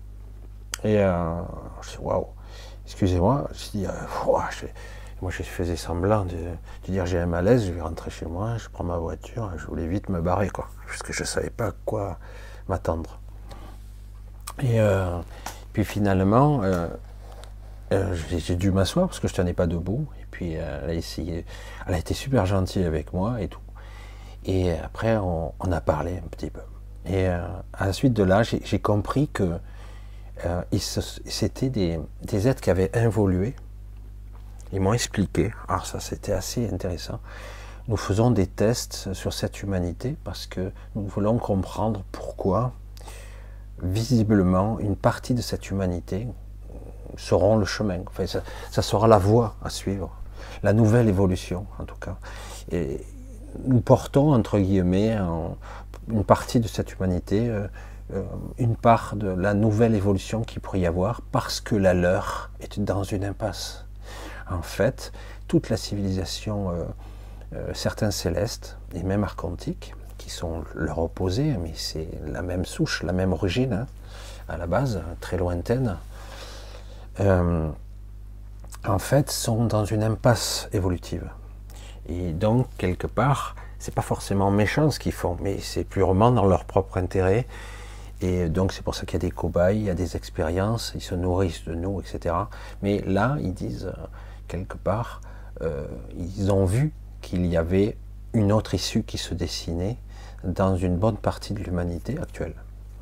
Et donc, ils faisaient des expériences là-dessus pour essayer de comprendre. Le but de ce qu'on faisait n'arrivait rien à voir avec la technologie, tout ça, ils n'en avaient rien à foutre. Ils avaient mis en place un système de psychosondes, des psychosondes, pour sonder euh, les mécanismes d'adaptation et de, structure mentale, de comment on raisonnait, on, on réagissait. euh, euh, C'était à la fois psychologique, mental et physique. Et, euh, et donc je me dis, mais pour moi c'est euh, trop dur, quoi. J'y arrive pas. hein. Je veux dire, moi je ne vais pas tenir. Et donc, euh, ça a duré quelques temps. Je suis retourné euh, plusieurs fois à des moments où, paraît-il, c'est ce qu'elle me dit, là, il n'y a pas trop de monde, on a baissé l'intensité. Et donc, j'ai pu un petit peu rester. Et puis, au bout d'un moment, je suis plus revenu. C'est assez étrange de. C'est pour ça que je dis souvent, et je le répète ici, hein, parce que ça, ces genres d'histoires, je les racontais pas trop, parce que on me prenait pour un fou, quoi, littéralement. Euh, c'est pour ça que je vous dis, on ne voit pas, euh, on ne voit pas vraiment ce qui se passe. Il y a beaucoup de choses qui nous leurrent parce que notre bande de fréquence, notre mental peut être conditionné, influencé. Euh, un bon être avec des capacités mentales et en plus une technologie peut vous faire voir ce qu'il veut, carrément, littéralement. Et c'est pour ça qu'après euh, pas mal de temps, j'ai fini par développer des anticorps. Les anticorps, c'est pas seulement pour les maladies ou pour renforcer un système immunitaire. J'ai développé des anticorps mentaux cérébraux qui, euh, qui, qui me mettent dans des conditions particulières, mais d'autres, ça l'a fait aussi, où euh, quand quelqu'un vous induit vous projette une, illusion qui est trop loin de votre réalité, tout de suite, tout de suite, j'ai une réaction, euh, il y a un truc qui cloche. Quoi, ça, ça va pas. Ça fonctionne pas. Qu'est-ce qui se passe? Ce que je vois n'est pas réel. Et euh, même dans cette réalité-ci, beaucoup de gens ne se posent pas la question. C'est bizarre ou ils continuent, quoi. Et voire même, euh, ils s'aperçoivent de rien. C'est terrifiant quand même. hein. Et, euh, alors que quand vous avez commencé à ouvrir la porte, que vous avez développé un système, euh, une sorte d'anticorps mental, je l'appelle comme ça moi, euh, du coup, même dans l'astral, quand vous leurre, c'est pareil, vous pouvez plus. Quand vous vivez votre vie de tous les jours, il y a des trucs, je suis désolé, je ne peux plus le faire. C'est inutile, futile, sans intérêt, c'est ce que je fais. Et c'est pour ça que j'observe les gens vaquer des fois. Alors, bon, des fois, pourquoi pas, ça peut être des trucs sympathiques, mais quand c'est tout le temps, tous les jours, encore et encore et encore et encore, je waouh, putain, mais comment ils font quoi Je veux dire, euh, ouais, mais c'est une question de survie. Alors, putain, dis, il doit y avoir un autre moyen. J'ai pu constater que parfois je donnais certaines solutions à certaines personnes pour euh, vivre mieux, financièrement, dans le boulot, etc. Ils ne la prendront pas l'option, ils ne la prendront pas. J'ai dit, tu devrais essayer ça parce que tu as les aptitudes et les capacités. Moi, c'est pas mon truc, mais ça, c'est cool pour toi. Franchement, je le sens bien, quoi. Alors des fois, je le vois pas bien, mais pour certains, je le vois bien, quoi. Tu devrais essayer ci, ça, et ils le font pas. Ils le font pas et ils le feront jamais. Ils continueront ad vitam aeternam à tourner en rond dans leur roue de hamster. C'est pour ça que j'ai vu des très pauvres mendier dans la rue, il y en a ici. Et, des fois, on dit, Ah, c'est pas malheureux, on les aide, on met un petit billet, euh, etc. Je dis, mais me dit, Oh, comment on pourrait faire pour les aider? Je dis, il faut qu'ils sortent de leur carcan mental. Et, euh, parce que il s'agit pas forcément de rentrer dans le système, mais il s'agit au moins de vouloir sortir. Si tu n'as pas envie et que tu n'arrives pas à rentrer dans un schéma, tu peux pas, tu n'y arrives pas. Parce que quelque part, tu n'as pas envie de te conformer. Je dis, mais moi, je ne me suis pas conformé. Je ne me suis jamais conformé. Ça a été une vie chaotique, très difficile, mais euh, en tout cas, euh, je regrette rien parce que je suis ce que je suis et je l'assume. C'est étrange de le dire comme ça, c'est étrange, mais c'est exactement ça. J'assume ce que je suis, purement et simplement. Il m'aura fallu probablement presque une vie pour le découvrir. Bon, ça fait quelques années quand même maintenant, mais, euh, mais petit à petit, voilà. Et euh, c'est ce que j'aimerais que les gens apprennent, ou vous, tout le monde. Pour se libérer, il faut déjà assumer ce que nous sommes. Il ne s'agit pas d'être euh, plus beau que lui, plus intelligent que l'autre. Euh, lui, il est super, je vais être comme lui. Euh, ah, mais t'as vu, il est meilleur que moi. J'ai fait ça aussi, j'ai fait ça. Non, non, non, il faut juste être soi. Et euh, je sais que c'est d'une banalité sans nom de dire ça, mais moi je le dis avec force, vraiment. Parce que c'est- la clé. la clé de voûte de tout. Parce que à un moment donné, après, vous commencez petit à petit faire des choses et vous allez voir que ça vous semble tellement, je sais pas, désuet, sans intérêt, étrange, étrange, étrange de faire des choses qui vous servent à rien. Euh, quand je vois, je sais pas, je vais encore caricaturer, mais c'est vrai que c'est absurde. Euh, vous travaillez, vous récupérez un petit peu d'argent, euh, vous le donnez pour l'électricité, c'est inadmissible, moi je trouve, je suis désolé. Mais bon, pour la nourriture, pour l'eau, le minimum, quoi, de vivre, quoi. Se chauffer, euh, si vous pouvez, à 19 degrés, hein, pas plus. Bref. Euh, donc, euh, pour vous habiller, vous avez envie de vous faire plaisir de temps en temps, une semaine de vacances ici et là, quoi. compliqué, hein. Ça, pour acheter, pour réparer la voiture, pour avoir une voiture, pour avoir ci, pour avoir ça, pour payer les études de la fille, pour payer tel truc ou tel autre. Euh, et, chaque fois, on recommence, on recommence, on recommence, on essaie d'économiser, et puis il y a une merde, et puis l'argent il part. Et tu passes ta vie, tu, te réveilles, merde, j'ai 60 balais, quoi. Qu'est-ce qui s'est passé? Et l'autre, tu te réveilles, oh putain, j'en ai 80, merde, je suis bon pour l'EHPAD. Mais non, j'espère que non d'ailleurs, parce que ceux qui se sont bourrés de médicaments, il y a des chances, c'est ça qui est terrible. Je l'ai vu avec ma mère, hein, elle est bourrée de médicaments, elle est lobotomisée. Hein. Et tous ceux qui vont à l'EHPAD, hein, très très vite, ils sont, ils sont pas clairs, quoi, ils sont pas bien. Enfin, ça, il existe des, des j'allais dire, des, des, des, merde, des établissements, c'est des intermédiaires, mais c'est pas mieux, c'est pas mieux. Mais c'est vrai que quand vous êtes seul et que vous semblez perdre vos capacités physiques et mentales, tu vous dites j'ai besoin d'être encadré parce que je suis pas sûr de moi. C'est terrible hein, quand vous vieillissez, vous perdez la mémoire, euh, mauvais quoi. La dégénérescence due à la vieillesse, parce que moi j'appelle ça une dégénérescence, une dégénérescence cellulaire et une dégénérescence qui a été programmée, c'est une maladie. Hein, pour moi la vieillesse est une maladie, une pathologie. Euh, quand on voit longueur des télomères, la, mémoire génétique, les cellules euh, qui se reproduisent trop vite. Euh, et en plus, elles perdent leur programme initial, elles se distordent, elles perdent des informations. Et donc la vieillesse, la dégradation, etc. Pour moi, c'est une maladie, rien de plus. Et on nous dit, ben non, tout meurt, tout. Oui, oui, c'est vrai, tout meurt, tout se dégrade, tout pourrit ici, tout se dégrade. On dirait que c'est le monde de la pourriture, quoi.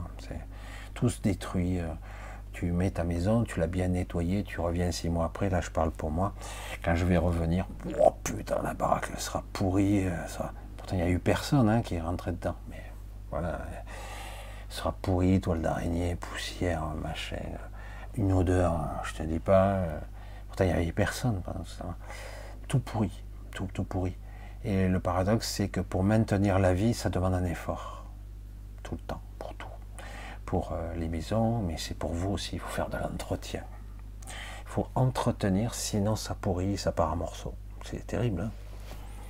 et malgré tout, malgré ça, ça finit quand même par partir en morceaux. C'est pour ça que ce monde ici n'est pas le vrai monde. C'est pour ça que je dis, n'essayez pas forcément, pour ceux qui veulent, préserver ce monde. L'objectif est de préparer celui d'après, quel que soit l'endroit où vous irez quelle que soit l'évolution que vous, vous serez prédisposé. Donc, plutôt de se préparer au celui d'après, de comprendre, d'avoir une conscience élargie, un état de conscience, de présence beaucoup plus vaste, et non pas forcément le côté euh, je, me prépare pour, euh, etc., le, le côté méditatif, comme je vois dans la spiritualité, ce n'est pas tout comme le médecin qui traite de façon globale tous les individus, ce n'est pas pour tout le monde. Je, vais le répéter combien de fois. C'est euh, certaines ça leur convient, mais beaucoup ça leur convient pas du tout. Ça ne fonctionne pas pour eux. C'est vrai qu'on pourrait se dire, bah oui, tu n'as qu'à apprendre les techniques et puis voilà, tu, te, tu fais de la relaxation, tu commences par les pieds, tu montes, etc. Tu relaxes, tu essaies de te détacher du corps, de, le laisser aller tu te fixes sur la respiration, sur autre chose, etc. Euh, et voilà, et tu essaies de maîtriser tes pensées, tes émotions. voilà. C'est magnifique, mais beaucoup n'y arriveront pas, quel que soit, euh, parce qu'ils sont, euh, sont pas prévus pour ça. Nous sommes, il y a énormément de gens différents, de structures, de voilà. Après, euh, c'est pour ça que moi je dis souvent, bah, il vous faut euh, d'abord vous reconnecter, euh, être plus attentif à soi et revenir petit à petit à quelque chose de beaucoup plus fondamental, un retour aux sources intérieures qui est capital. Capital. Voilà, j'ai un petit peu parlé, etc. Bon, c'est un petit peu le bilan de l'année. hein. On nous fait. Non, je vous fais pas un bilan, je vous fais pas. Pff, je suis pas là pour faire chier le monde. Mais euh, le but, c'est vraiment d'arriver à se détacher un petit peu et, à travailler. C'est une forme, c'est du travail. Dès qu'on relâche, on retombe dans le quotidien. Les réflexes conditionnés reviennent tout de suite. C'est terrible. hein. Un moment, au début, c'est du travail, une forme de discipline quand même, pour se discipliner à, à moins penser, à respirer mieux. Moi, je m'aperçois des fois, je dis, mais moi, je, me- réveille des fois, moi, je fais des apnées des fois, parce que je suis pas là, physiquement, euh, mentalement, dans mon corps, enfin, qu'importe. Et des fois, je fais des apnées je me réveille brutalement parce que mon corps s'étouffe. Il faut le faire. Donc, euh, du coup, je, me, refixe mon esprit, euh, hop, je me recentre à l'intérieur de moi et hop, ça repart. Et euh, on a toutes sortes de symptômes, de maladies, de problèmes, de troubles, etc. Parce qu'on n'est pas. Beaucoup de gens actuellement, dont vous, certains qui m'écoutent, ne sont plus alignés avec son, leur corps et leur mental. Ils sont plus alignés, du coup, pathologie, maladie. euh, Pourquoi? Parce que vous avez du quotidien, il faut assurer. euh, et J'aimerais que vous prendre et vous amener, des fois dans certains rêves, ou mieux encore, allez vous prendre des fois dans vos rêves, essayez de vous réveiller. C'est pas facile. hein. Dans votre rêve, vous réveillez. C'est-à-dire que vous êtes en train, par exemple, je vais voir euh, n'importe qui, et euh, je le vois en train d'être dans une ville, en train de, préparer quelque chose. Tiens, tu es restaurateur? Ouais, ouais, je suis restaurateur. Mais dans la vraie vie, tu fais quoi? Ben, Je suis dans la vraie vie. Non, non, là, tu es en train de rêver. Là. Tu rêves que tu, euh, tu, es dans un restaurant et que, que tu prépares la tambouille, etc. Mais non, je, suis dans la vraie vie. C'est dur de sortir quelqu'un. Donc, pour lui ou pour elle, c'est capital de préparer, d'aller acheter, euh, de sortir du frigo les trucs, euh, de faire mariner telle chose, de préparer pour le repas. Il y, a, il y a 200 places de repas à- préparer. Un bon restaurant, hein, c'est un gros truc. Il faut bien le préparer. Non, non, ça n'existe pas. Ça. Tu as beau lui dire, hein, non, non, tu es en train de. Non, il ne sortira pas de sa torpeur. C'est capital, c'est très important pour lui ou pour elle, etc. Vous voyez le complexe? Et c'est pareil ici. C'est pareil. On croit que c'est différent, mais c'est exactement pareil. On se sent obligé de ci, on se sent obligé de ça. Et euh, après, plus tard, des fois, pour certains, je vais, aller un peu fort hein, pour, euh, pour un petit peu bousculer, un petit peu comme d'habitude. Par exemple, euh, on a une femme au foyer qui est fatiguée, qui n'en peut plus, euh, 40, 50 ans, qu'importe. Et elle a des enfants grands, mais des enfants plus jeunes aussi. Elle en a eu des plus jeunes, à 15 ans d'intervalle, ça arrive. Et du coup, elle s'occupe des deux petits derniers, mais les grands ne s'occupent pas des petits, ils se sont barrés. euh, et du coup, euh, la mère est seule à la maison, euh, elle doit s'occuper, elle doit travailler, mais elle n'y arrive plus bien, elle ne gagne pas beaucoup d'argent parce qu'il faut faire garder. Du coup, elle paye quelqu'un pour garder, du coup, le peu d'argent qu'elle gagne, elle le redonne à la personne. Donc, on est dans un système où tu t'en sors pas, quoi. Et euh, après, euh, comme, par hasard, si c'est pas suffisant, ben, elle déclenche une maladie, quelle que soit la maladie, cancer du sein, cancer d'hiver, etc. En plus, c'est difficile à gérer. On rentre dans un système suffocant, suffocant où on est dans une course en avant, où on essaie de rattraper quelque chose qu'on n'arrive jamais à rattraper, on n'arrive jamais à se synchroniser avec toi, alors qu'il faut s'arrêter en fait. Non, non, je ne peux pas m'arrêter, je ne peux pas m'arrêter, sinon je ne peux pas nourrir mes enfants. Et c'est une course en avant perpétuelle, etc. Et on n'arrive pas à s'en sortir. Et euh, certaines de ces personnes, je ne dis pas tout le monde, hein, attention, mais c'est arrivé, j'ai dit, euh, ces enfants-là, euh, oh, oh, ces enfants-là, ils n'existent pas. Ah mais si, si, attends, euh, je les ai, j'ai accouché, toi. non, non, ils n'existent pas. Quand tu vas mourir, ou que tu vas décéder, ou que tu vas sortir de là, tu vas te réaliser qu'ils n'existent pas. C'est chaud quand même. hein. Je vous dis, il y a énormément, euh, une bonne partie, de, une partie de, de- cette civilisation. Quand vous marchez dans la rue, il y a des gens qui n'existent pas. Et Vous croyez qu'ils existent. Ce sont des figurants, ce sont des projections. Ils n'existent pas. Vous ne les côtoierez jamais. Vous ne rencontrerez jamais ces gens. Et même si vous leur parliez de façon euh, arbitraire, euh, ils interagiront avec vous, mais de façon très brièvement. C'est comme un hologramme. Ils n'existent pas. Pas réellement. Il n'y a pas d'âme, il n'y a pas d'esprit, il n'y a rien. C'est même pas un portail organique. C'est, pire. C'est, quelque part, euh, je sais pas, des figurants euh, projetés par la matrice. Euh, C'est impressionnant, hein, c'est, je quoi vous dire. C'est, et pareil dans la vraie vie, certains ont carrément des enfants, une famille qui n'existe pas, à l'effective. Ils se sont mariés et tout. Mais si, j'ai de la famille, j'ai des, des enfants, j'ai mes sœurs, ils ont assisté, ouais, mais ce ne sont pas des vrais. Vous le réaliserez seulement après, malheureusement. Tout comme dans le rêve où tu fais des trucs, mais c'est une illusion. C'est encore plus dans le dans l'astral, c'est violent, c'est très étrange de se mettre. Il ne s'agit pas de le de prendre pour argent comptant ce que je dis. Il ne s'agit pas de ça. Il s'agit d'avoir un œil critique, un œil observateur sur les choses. Parce que évidemment, si vous avez un enfant, vous ne pourrez pas. Euh, Il y a un bug cognitif, vous pourriez dire non, mon enfant n'existe pas. quoi. Vous n'y arriverez pas. hein. Euh, surtout que, bon, euh, j'ai pas dit que c'était pour tout le monde, mais j'ai dit que ça arrivait. Hmm. Euh, c'est pour ça, pas, pas pour les. Enfin bref, on verra. J'en parlerai éventuellement plus en détail pour certains. Euh, certains ont vraiment une famille, hein, mais c'est pas le coup. C'est que quelque part, c'est pour se dire qu'on est piégé dans une sorte de schéma, un rouleau pour compresseur, la roue du hamster. On n'en sort pas. On n'en sort pas du tout. C'est infernal. C'est infernal. Et c'est ça le problème. C'est ça qui est un petit peu difficile. Allez, on va s'octroyer un petit peu de temps pour essayer de voir s'il y a quelques questions. euh, Parce que je suis parti un petit peu loin dans le, dans le truc. Je vérifie. J'ai la souris qui veut rien savoir. Voilà. Alors je regarde. C'est cool. Voilà. Là, ça fonctionne. Ça fonctionne. Alors, ça c'est bon. Et on va voir le chat si il daigne. Voilà, gros bisou à tous, hein, bien sûr. On continue. Ah, eh.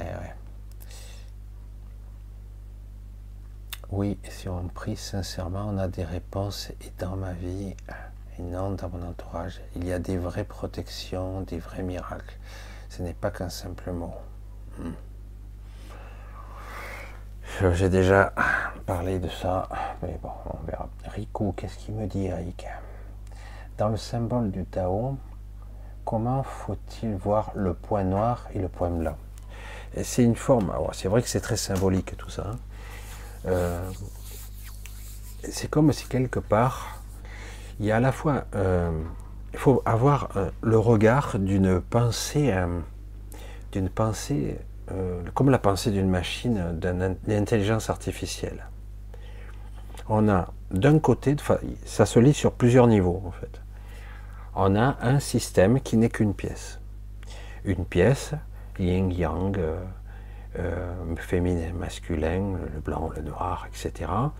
Et il y a quelque chose qui s'ancre, qui se- qui s'emboîte, on va dire, comme deux pièces qui s'emboîtent. Et il faut pour, euh, si on veut emboîter, si vous êtes un bon menuisier, et si vous faites pas ça sans, sans clous ni vis, vous faites des emboîtages, des, des clics, vous voyez, vous pouvez faire des trucs qui rentrent. C'est une vision purement mécanique, pratiquement, de la psyché. Donc on emboîte, voyez, un système, et il y a une partie du, du noir qui va dans le blanc, et le blanc qui va dans le noir, parce qu'en fait c'est la pièce de derrière qui accroche la pièce de l'autre. Alors, c'est très symbolique, ça veut dire que quelque part, c'est grâce au noir qu'on accroche le blanc, et grâce au blanc qu'on accroche le noir, et qui crée une unité. Euh, et aussi, il y a d'autres niveaux de lecture qui dit qu'en fait, ça, montre que ça pénètre les deux. C'est pas quelque chose qui est aussi clair. C'est pas aussi manichéen, noir-blanc. C'est aussi quelque chose qui s'emboîte parfaitement pour créer une seule pièce. Le noir et le blanc peuvent se mélanger. Euh, c'est vrai que dans la pièce du Tao, on ne le voit pas, mais en réalité, euh, on pourrait dire dans la profondeur, dans la trame, le noir et le blanc forment une forme de gris. Mais c'est l'ancrage quand même qui crée de la pièce du dessous. oui, il faut voir ça comme si c'était une pièce du dessous et une pièce du dessus, etc. Il y a aussi, euh, on ne voit pas dans le Tao, c'est dommage, on ne voit pas la troisième dimension. Il y en a une autre aussi. Hein. La troisième dimension. On voit l'intérieur de la pièce qui essaie de, qui s'arrime à l'autre, hein, en fait, pour créer une unité.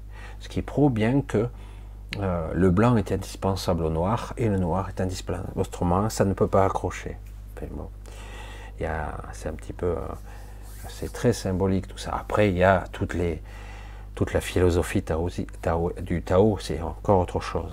Mais moi, ce que je veux le prendre euh, plus pour le côté non manichéen, mais beaucoup plus quelque chose qui, tend à se mélanger comme une seule pièce et qui veut euh, quelque part comme un vortex qui veut s'enrouler, créer une unité. Et donc, elles s'arriment, elles s'arriment l'un sur l'autre, elles comptent l'un sur l'autre. Et sans, cet, emboîtement, l'unité ne peut pas se produire. Donc, il y a bien à un moment donné, euh, euh, beaucoup de choses sont comme ça.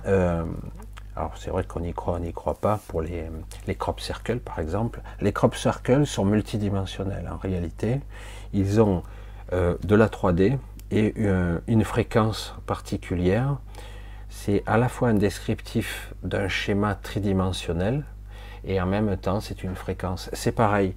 C'est les vrais, euh, les vrais crop circles sont faits par des, par des entités d'une dimension supérieure qui sont faits en quelques minutes, hein, même pas, parfois en quelques secondes, parfois.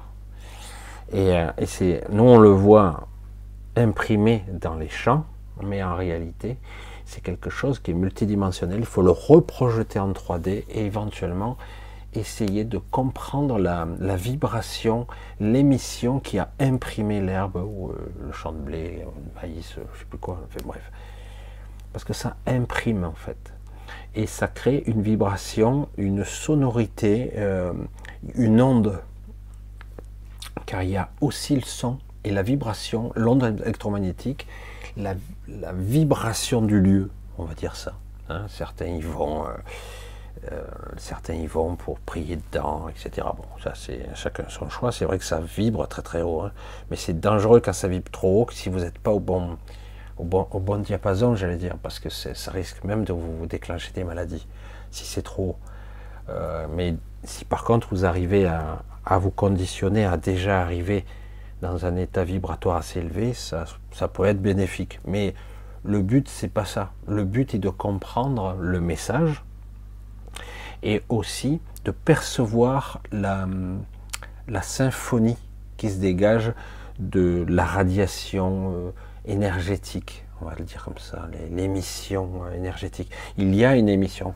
Chaque objet émet une vibration, euh, euh, j'allais dire, euh, une sorte de musicalité dans la vibration. Une musicalité.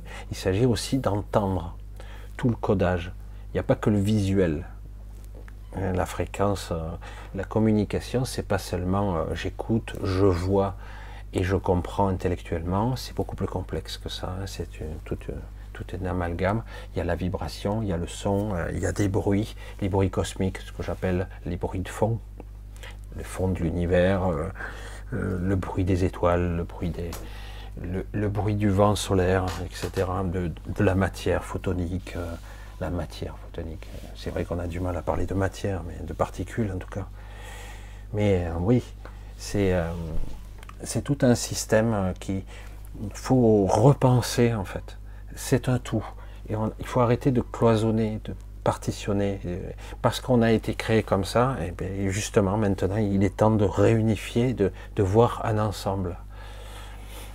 Très compliqué, je sais. Alors, euh, Lydie bonsoir. On doit à César ce qui appartient à César. Merci, c'est grâce à Michel, sa passion, pour ce qu'il fait au-dessus de tout et encourager. C'est mérité pour lui. Je sais pas. Bon. Euh, en tout cas, c'est gentil. Alors, euh, Angélique, coucou Alex, machin. À quelle période les premiers humains furent incarnés sur Terre? Où ça date euh, Le problème, c'est. Il y a un double message. Il y a eu une époque où ce qu'on peut appeler la Terre n'était pas sur cette planète. Et donc, il y a eu d'autres civilisations avant. Une fois arrivé ici, il y en a eu environ six et donc ça remonte environ, certains disent 350 000 ans, moi je dirais un petit peu plus. Euh, on doit approcher les 400 000 ans, et paradoxalement, je vais vous choquer, moi ça fait plus de 500 000 ans, 5000 siècles que je suis là. Euh, parce que ben, ce monde était là avant, et moi j'étais là avant que le vaisseau arrive, et paradoxalement, ce vaisseau Terre est très vieux il a des millions d'années. Hein. Il y a eu beaucoup euh, de civilisations, de choses. Euh, la topographie du monde avant notre monde et avant les autres mondes était complètement différente. On a eu, euh, il a eu beaucoup de formes. à un moment donné, il avait une certaine intelligence, ce vaisseau. Euh, il était capable de changer de forme à une certaine époque. Puis euh, petit à petit, il était capable de canaliser l'énergie à partir du vide ou du, j'allais dire, euh, du, ce que certains appellent le subespace hein, ou l'éther, dans certains cas. petit à petit, tout ça, ça a fini par tomber en carafe parce que ceux qui avaient créé ce vaisseau ne sont plus là. Ils sont, partis il y a longtemps. Euh, et donc, à un moment donné, quand ils ont, euh, j'allais dire, piraté, voire violé cette planète, ce monde, ils se sont euh, connectés à ce monde, purement et simplement. Ça a mis plusieurs siècles pour complètement fusionner avec. Et ils ont planté une sorte de pieu géant hein, au centre. Ce centre, ce, trou qu'on voit au, pôle Nord, hein, on le voit au pôle Nord, on, le voit par une forme de dépression. Hein, euh, mais comme c'est interdit de survoler le pôle Nord, c'est interdit. On peut y aller en bateau, etc. Mais on n'a pas. Et de temps à autre, on a des visions, et certains sont un peu éberlués euh, par des visions. On a quelques photos, mais très très embryonnaires, où on voit qu'il y a purement et simplement un trou au pôle Nord, un trou béant qui va jusqu'au centre. Non, pas jusqu'au centre, parce que le centre est très très très profond.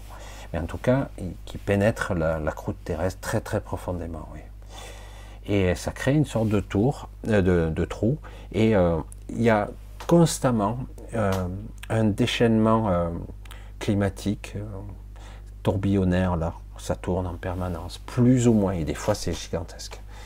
C'est gigantesque parce que c'est très perturbant. Le vaisseau devrait avoir, à mon avis, plus d'un million d'années, probablement plus, euh, et, cette planète a, plus, environ 68 millions d'années. Environ. Euh, ça peut pas tout à fait, pas tout à fait 68 millions d'années, et non pas 4 milliards 7, comme on nous le dit. Euh, c'est vrai que sur la, la, structure, on va dire cristalline, on pourrait analyser au carbone 14, qui n'est pas précis du tout, on pourrait analyser des roches, c'est délicat de le savoir, hein, c'est très compliqué des roches qui auraient jusqu'à 4 milliards, 4 milliards et demi d'années.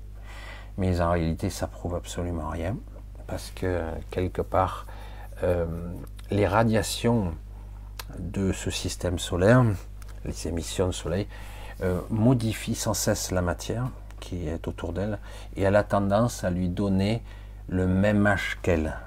Parce que ce soleil a, a à peu près le même âge. Et donc, quelque part, c'est un peu étrange. Mais on pourrait se dire, oui, mais c'est la naissance du système solaire, c'est normal, ça s'est créé comme si, c'est un agglomérat de, de, gravats, et puis à force de se densifier, la pression, la chaleur du centre. Alors au fond, la densité, euh, le cœur est en métal liquide, etc. Hum. Euh, J'ai dit, j'aimerais bien qu'on me, qu'on me simule ça et qu'on me montre comment ça a pu se créer de cette façon-là. Bref. Certaines planètes ont été créées, d'autres en- se sont en plus ou moins ont existé avant. On pense qu'elles ont été créées euh, de façon euh, spontanée, mais certaines planètes ont été artificielles. Ce monde-là, sur lequel nous sommes, pas la zone Terre, mais la planète complète, a été créée, euh, pas artificiellement, mais par une entité. Elle a été créée pour accueillir, entre guillemets, un euh, multidimensionnels de euh, la pierre angulaire, en attendant que la fusion se fasse, qui n'est jamais arrivée. Je reviendrai ça. J'ai déjà dû raconter cette histoire 50 fois, mais. Et donc c'était là pour ça. Après, il y a eu des conflits galactiques, euh, des guerres galactiques. On a du mal à y croire. hein. Des guerres galactiques, euh, des Anunnaki qui n'étaient pas si méchants que ça, etc. Et le fils, le machin, des conflits, les, un a été chassé, etc. Ils ont commencé à faire des expériences, ils ont créé euh, avec ce vaisseau, parce qu'il était en déperdition, il fallait à un moment donné qu'il se pose, ils ont créé, euh, parce que ils en sont servis euh, à certains endroits pour le laboratoire, ils ont créé génétiquement euh, des nouvelles espèces de plantes, etc. Parce qu'au départ, il y en a, c'était pas comme ça. C'est difficile à dire aux gens, mais vous savez, l'herbe, ça n'existait pas avant. Je parle de l'herbe. hein. Comme ça, ça n'existait pas. Non, non. Non, ça n'existait pas.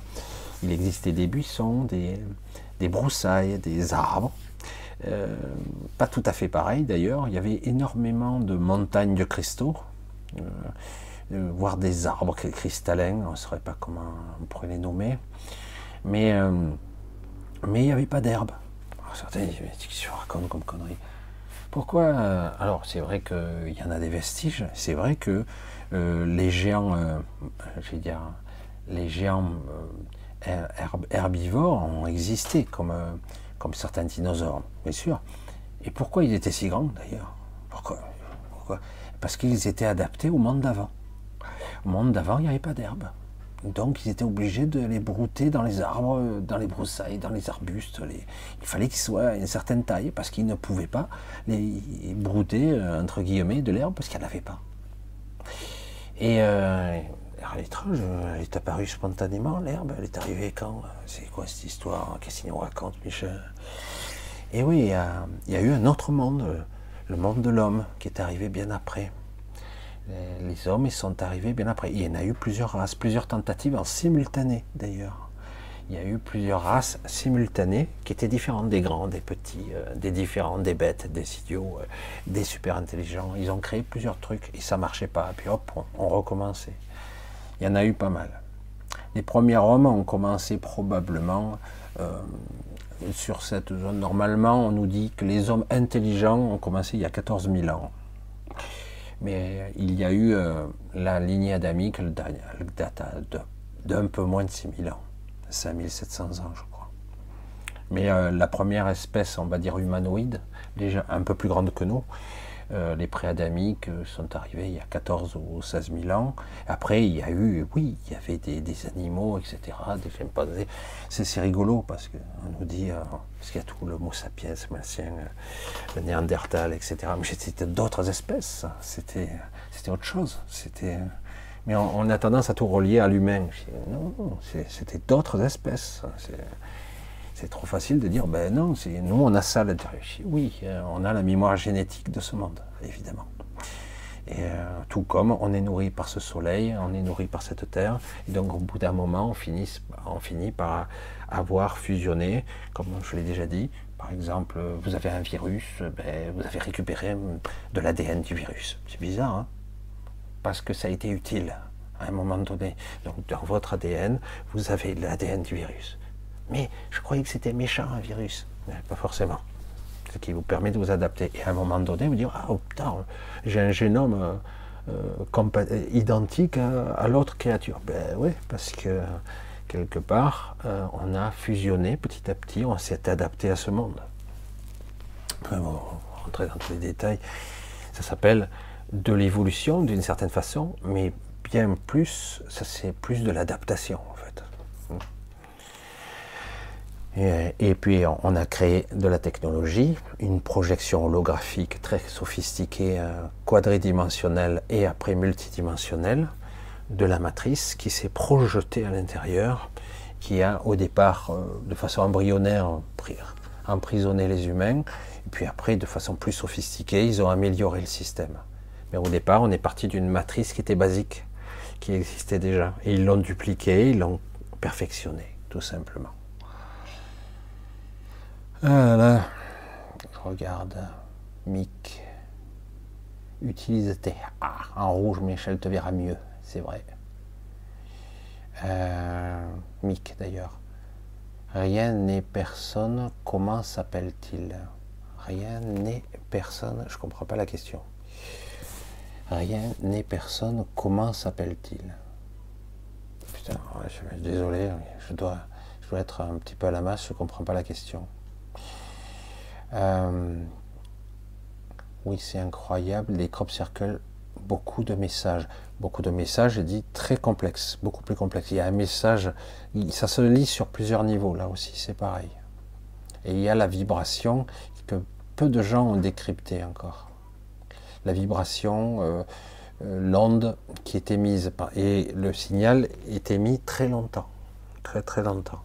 Et c'est pas deux vieux avec des planches qui font ça. Euh, surtout quand tu vois la complexité du bidule, hein, c'est même pas la peine. Tout qui, des fois, euh, si tu regardes bien, on t'explique euh, les comètes, les planètes, voir les mouvements de ce qui va se passer, et un événement qui va se passer, mais qui donc c'est le moment d'agir à ce moment-là. Mais des fois, l'humanité ne comprend pas, c'est ça le problème. J'essaie de voir si. Et les étoiles, qu'en est-il? Les étoiles existent, mais l'univers n'est pas comme on le croit. Euh, comme on, voit une projection holographique très sophistiquée, très sophistiquée, on voit la profondeur. Donc on voit un univers en trois dimensions. Mais en réalité, les scientifiques commencent un petit peu à se poser la question. L'univers aurait peut-être 12 dimensions, peut-être 4, peut-être 7, peut-être... Bref. Et euh, en réalité, de là où on se trouve, on ne peut pas voir l'univers réellement tel qu'il est. Euh, D'autant que l'univers n'est pas fait forcément que d'espace vide, de gaz, de force, d'énergie, de matière noire, d'énergie noire. Euh, l'univers est, aussi fait de, de matière, euh, on appelle ça l'espace fluidique. C'est un petit peu, ça ressemble à, du fluide, mais c'est dans les écritures, hein, plus ou moins fausses, mais on nous parle de l'eau du dessus et de l'eau du dedans, et de l'eau de- du dedans. Oui, ça, l'eau du dessus de- et d'en dessous. Enfin, bref. Et, euh, et c'est vraiment ça, un espace fluidique. Mais comme on est dans un système holographique très sophistiqué, je l'ai déjà dit, euh, vous pouvez sortir euh, le télescope ou louer un télescope spatial, etc. Vous observerez les étoiles dans multidimensionnalité, dans la profondeur, dans les fréquences, etc. Vous voyez les déplacements. C'est une projection holographique très sophistiquée. Euh, la preuve en est euh, de façon intéressante. Je l'ai déjà dit, mais je vais le répéter de façon brève. Euh, euh, certains individus ont essayé de se créer eux-mêmes leur propre télescope qui coûtait une fortune. Imaginez, je vous fais un scénario complètement hypothétique, mais pour vous expliquer. Je suis milliardaire, je m'appelle Bill Gates. Ah non, pas lui, oh, chier, pas lui, non. J'ai son fric, on va dire. Beaucoup de fric. J'ai envie d'avoir un télescope spatial euh, ou un télescope euh, très sophistiqué, donc je vais m'acheter des terres au Tibet, euh, très haut, je vais sur l'Everest. Putain, ça manque d'air là-haut, il fait froid en plus. Et je mets un observatoire, je vais faire fabriquer le télescope le plus puissant qui soit, et je vais demander à faire des lentilles de 50 mètres de diamètre, hein, des trucs de folie, avec du matériau. Je m'en fous, j'ai, j'ai 200 milliards à ma disposition, je fais ce que je veux, non? Mais c'est pas réalisable, je m'en fous. Je suis milliardaire, je fais ce que je veux. Donc, euh, donc on et vous voulez faire ça, vous savez quoi? On vous dira, personne va vous faire ces lentilles. Pourquoi? Ça existe, il existe des trucs. Vous pouvez louer les télescopes. Vous n'avez pas l'autorisation internationale de le faire. Pourquoi? Je ne peux pas observer, je ne peux pas faire ce que je veux? Non, vous ne pouvez pas. il faut des autorisations spéciales, il faut être en collaboration avec les États, etc. Vous ne pouvez pas observer comme ça. C'est bizarre. Hein Et Hubble, Hubble, Hubble, Hubble, il a été mis en orbite, et il a été mis en pain.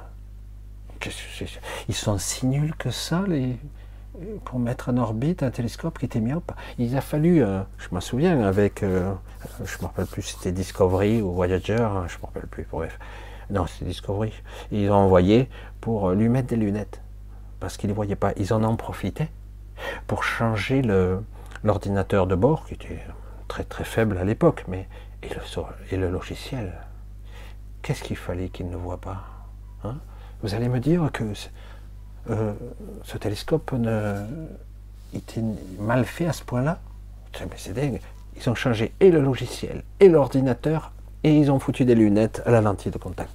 Je dis waouh. Je me rappelle, j'étais jeune à l'époque. J'ai observé ça. Je dis mais c'est grave quoi. Un projet de plusieurs milliards euh, d'être aussi nul quoi. Ils n'ont rien testé.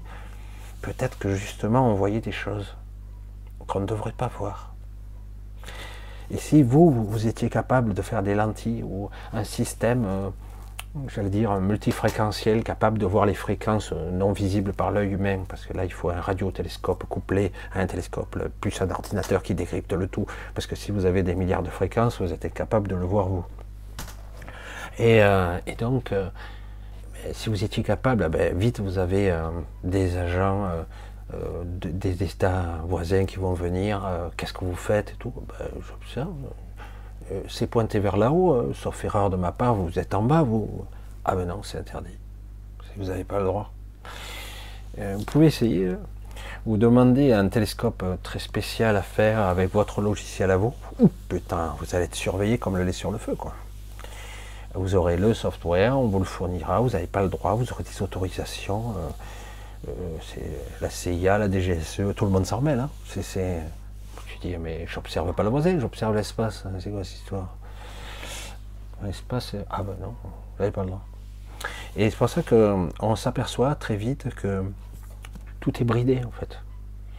Vous pouvez écouter à la condition que vous utilisez le matériel, vous pouvez regarder à la condition que vous demandez à le, louer, ce matériel. Hein. Avant c'était le SETI, euh, euh, les centres de on cherche des fréquences extraterrestres pour déterminer. Mais vous voyez bien qu'ils trouvent rien. Ah oui, mais il y a des milliards de canaux. Mais tu ne cherches pas vraiment, quoi.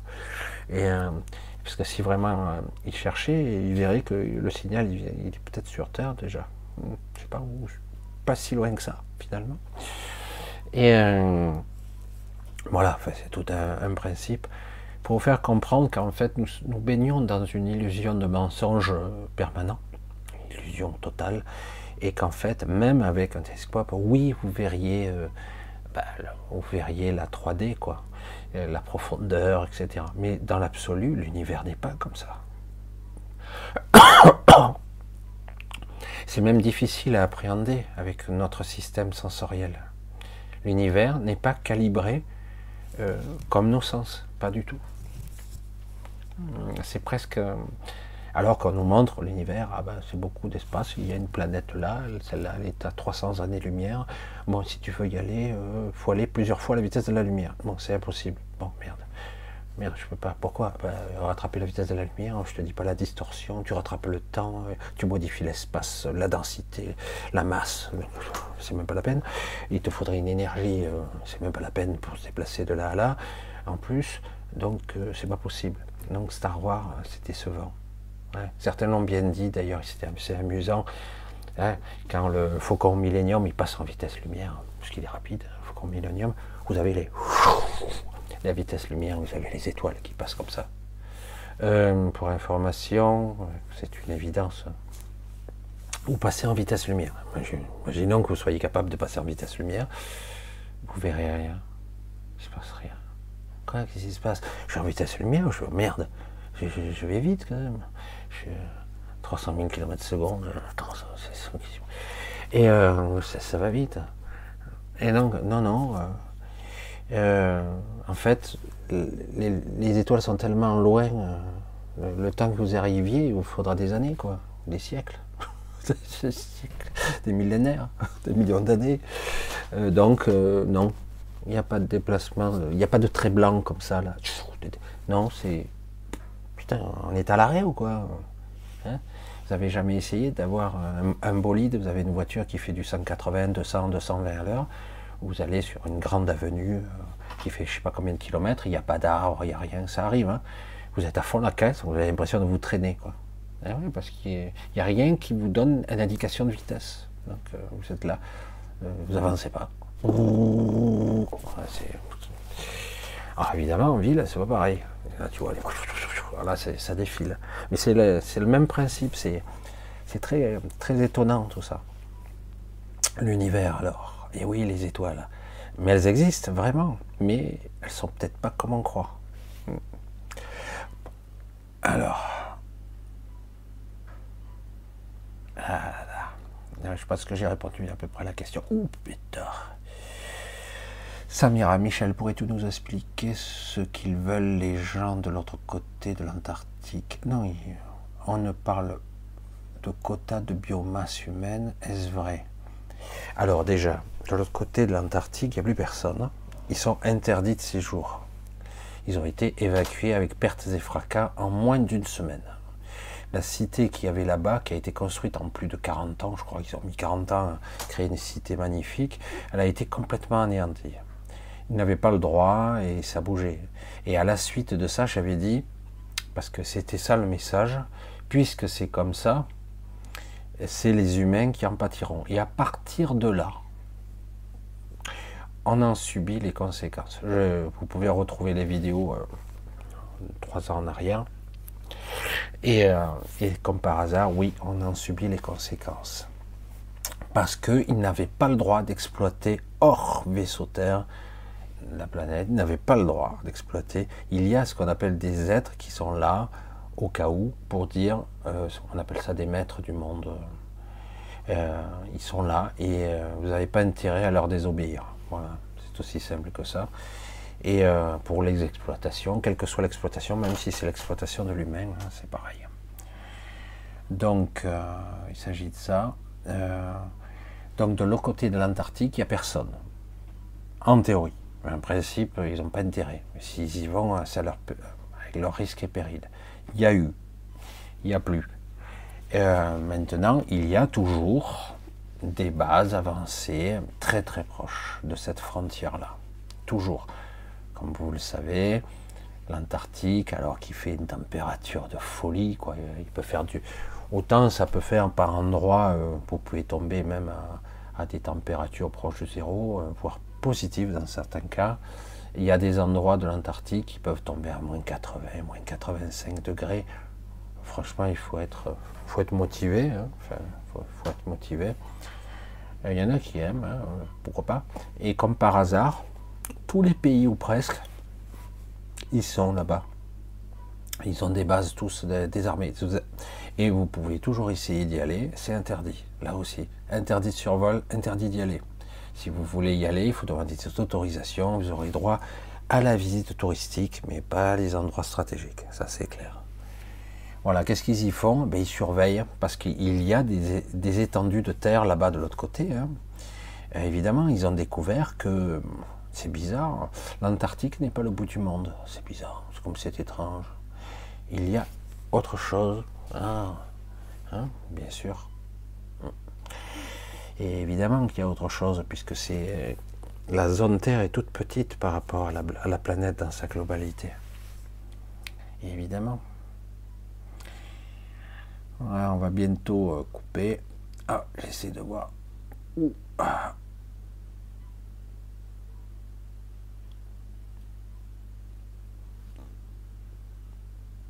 Oula, ça c'est autre chose. Là, ce sont des sujets. Un jour, on en parlera de ça parce que c'est un petit peu compliqué. c'est gentil, c'est rigolo. Je vois des trucs. Hein. Et leurs sous-marins, on n'en parle pas. De quels sous-marins? Les sous-marins. Parce que dans le vaisseau Terre, on ne peut pas évoluer très très profond. Si, quelques kilomètres de profondeur, mais on ne peut pas aller bien profond. On ne peut pas aller à 500 km. Hmm? On peut pas. 1000 km, on pourrait pas. Et, non. Toi, se dire, ouais, attends, 1000 km euh, le diamètre de la planète, il fait combien 1600 km. Euh, donc, non, non, mais justement, c'est beaucoup plus épais que ça. On peut juste aller jusqu'à une certaine profondeur, quelques kilomètres tout au plus, pas des centaines, mais juste quelques kilomètres. Donc on ne peut pas y aller. Les sous-marins sont pris dans le système du vaisseau Terre, qui, qui est gigantesque. hein. Les sous-marins, et de la même façon, les, tous les, les systèmes qui sont en orbite sont pas très hauts en fait, sont pas si hauts que ça. Avec euh, la nuit, avec des jumelles ordinaires, euh, de bonne qualité certes, vous les verriez sans problème.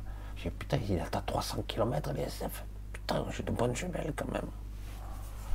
Ben non, ils sont pas à 300 km, c'est beaucoup plus bas. Il existe des petites créatures, des rods qui vont de plus en plus vite, la lumière.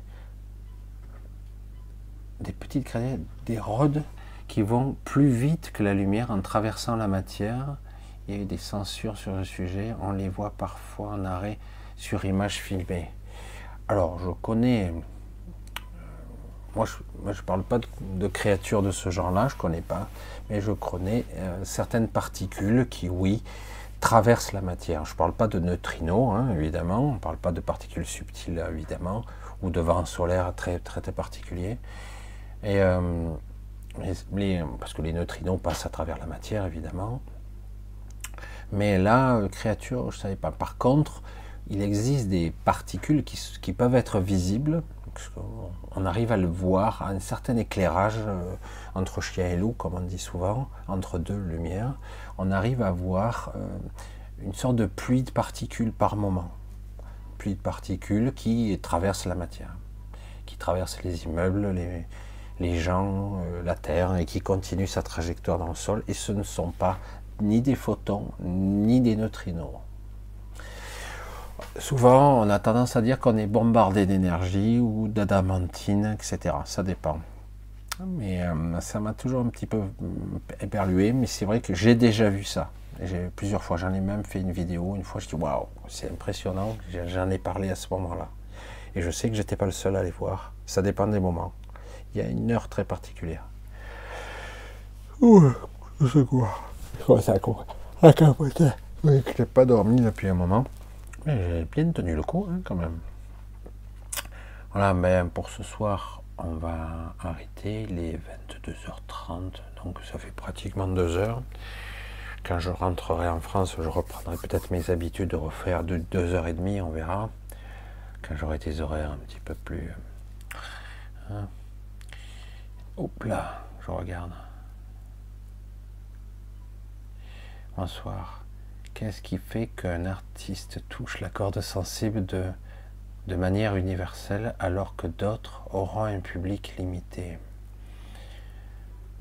Ah, Ça, c'est une question assez intéressante parce qu'elle elle est beaucoup plus large qu'il n'y paraît, Alex. Euh, Qu'est-ce qui fait qu'à un moment donné, tu arrives au bon moment et au bon endroit et que du coup, tu es vu et perçu et du coup, tu es comme porté par une vague, tu vas être vu, tu vas faire le buzz, etc.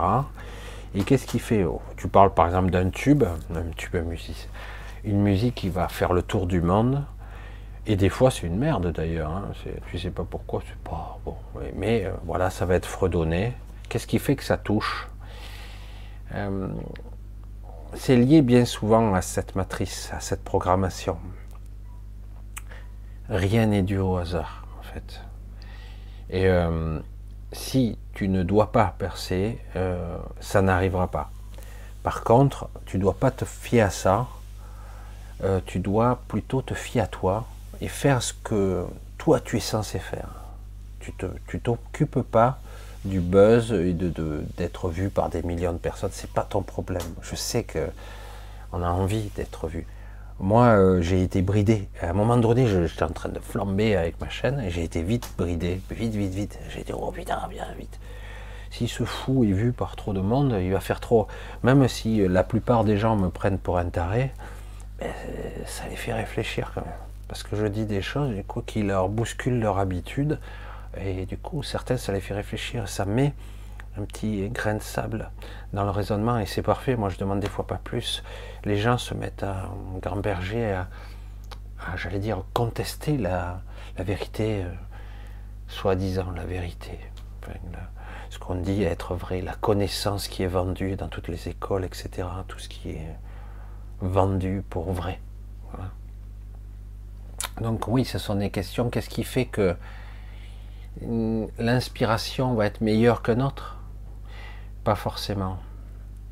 Euh, parfois, il faut être. C'est vraiment le l'instant T.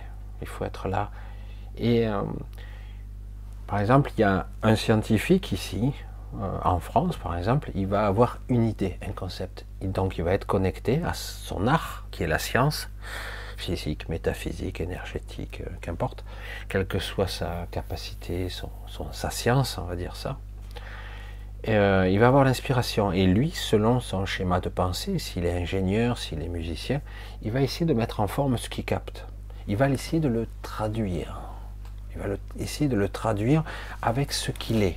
Alors du coup, il va essayer de mettre en place. Et puis tant, il va abandonner, il va essayer, ça va pas être euh, concluant. Un autre, euh, à 10 000 km de là, va avoir la même idée, la même inspiration. Mais lui, dans son schéma de pensée, il est plus musicien ou il est autre chose. Et du coup, euh, il va faire un truc très différent, avec la même canalisation, j'allais dire.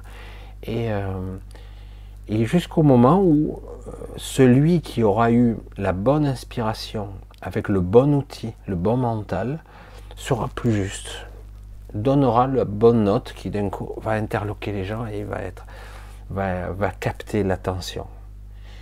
Mais bien souvent, moi, ce que je remarque, je remarque maintenant ici, ici, ce que je remarque, c'est que euh, tout a l'air euh, trop contrôlé, trop confiné. Ça devient nul même, trop mécanique. hein. C'est dur de d'y mettre de soi parce que c'est bridé, tout est bridé. Ouais, c'est pour ça que je le dis. Mais ça peut passer quand même. Ça peut passer. C'est plus dur, c'est tout. C'est plus dur. Allez, on va couper pour ce soir. Ce soir, pour vous. Très bientôt, vous, dans 1h25, vous allez faire bonne année. Et euh, faire sauter le bouchon de champagne. euh, ou une clairette. Ou euh, bah, juste un petit coup. Un petit coup, et puis s'en vont. Et vous passerez au 2023. Moi, j'y suis déjà depuis quelques heures, puisqu'on est déjà 4h30 pour moi. Euh, c'est bizarre, mais c'est pareil. Ça n'a pas changé pour moi. 2023. Pff, oui, Qu'est-ce que ça a passé vite. Ça a passé très très vite. C'est comme une vie, ça passe très très vite une vie, hein, n'est-ce pas?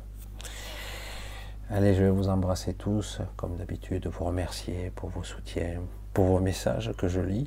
Certains sont balèzes, certains sont tristes, certains sont très durs, certains sont extraordinaires. Il y a de tout. Il y a de tout. Je vous remercie pour vos soutiens financiers, évidemment, pour ceux qui le peuvent, toujours, pour ceux qui le peuvent. Je vous remercie infiniment d'être là, sans quoi cette chaîne n'existerait pas, évidemment. Et donc on va continuer à faire ce travail de collaboration, d'échange, on va essayer. Pensez toujours, parce que je le dis pas toujours, chaque vidéo a sa propre fréquence, euh, sa propre vibration. Et euh, même dans le cas où, euh, quelque part, où couperiez le son, cette vibration n'a rien de musical. Elle est particulière, celle-là. Et donc, elle, elle pourrait être utile à certains. Je, dis ça, j'ai rien dit. Allez, un gros bisou à tous. Je vais essayer de dormir un petit peu cette nuit. Et on se dit euh, rendez-vous mercredi prochain. Allez, on s'embrasse. Et on va se souhaiter une bonne et merveilleuse année 2023. Ne soyez pas trop pessimiste. Ça a l'air négatif, mais continuez votre chemin. Continuez. C'est très important. Il faut continuer son chemin. Je sais, c'est chiant. Je sais, c'est pas facile. Mais c'est comme ça. Et euh, continuez, c'est important. Allez, je vous embrasse tous. On se dit, on se donne rendez-vous à mercredi prochain. Donc, très très vite. Quatre jours, c'est ça? Quatre jours. Bye bye. Ciao.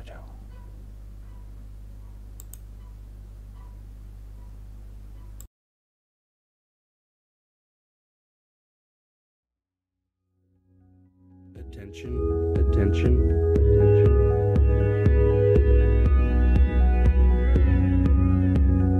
Attention, attention,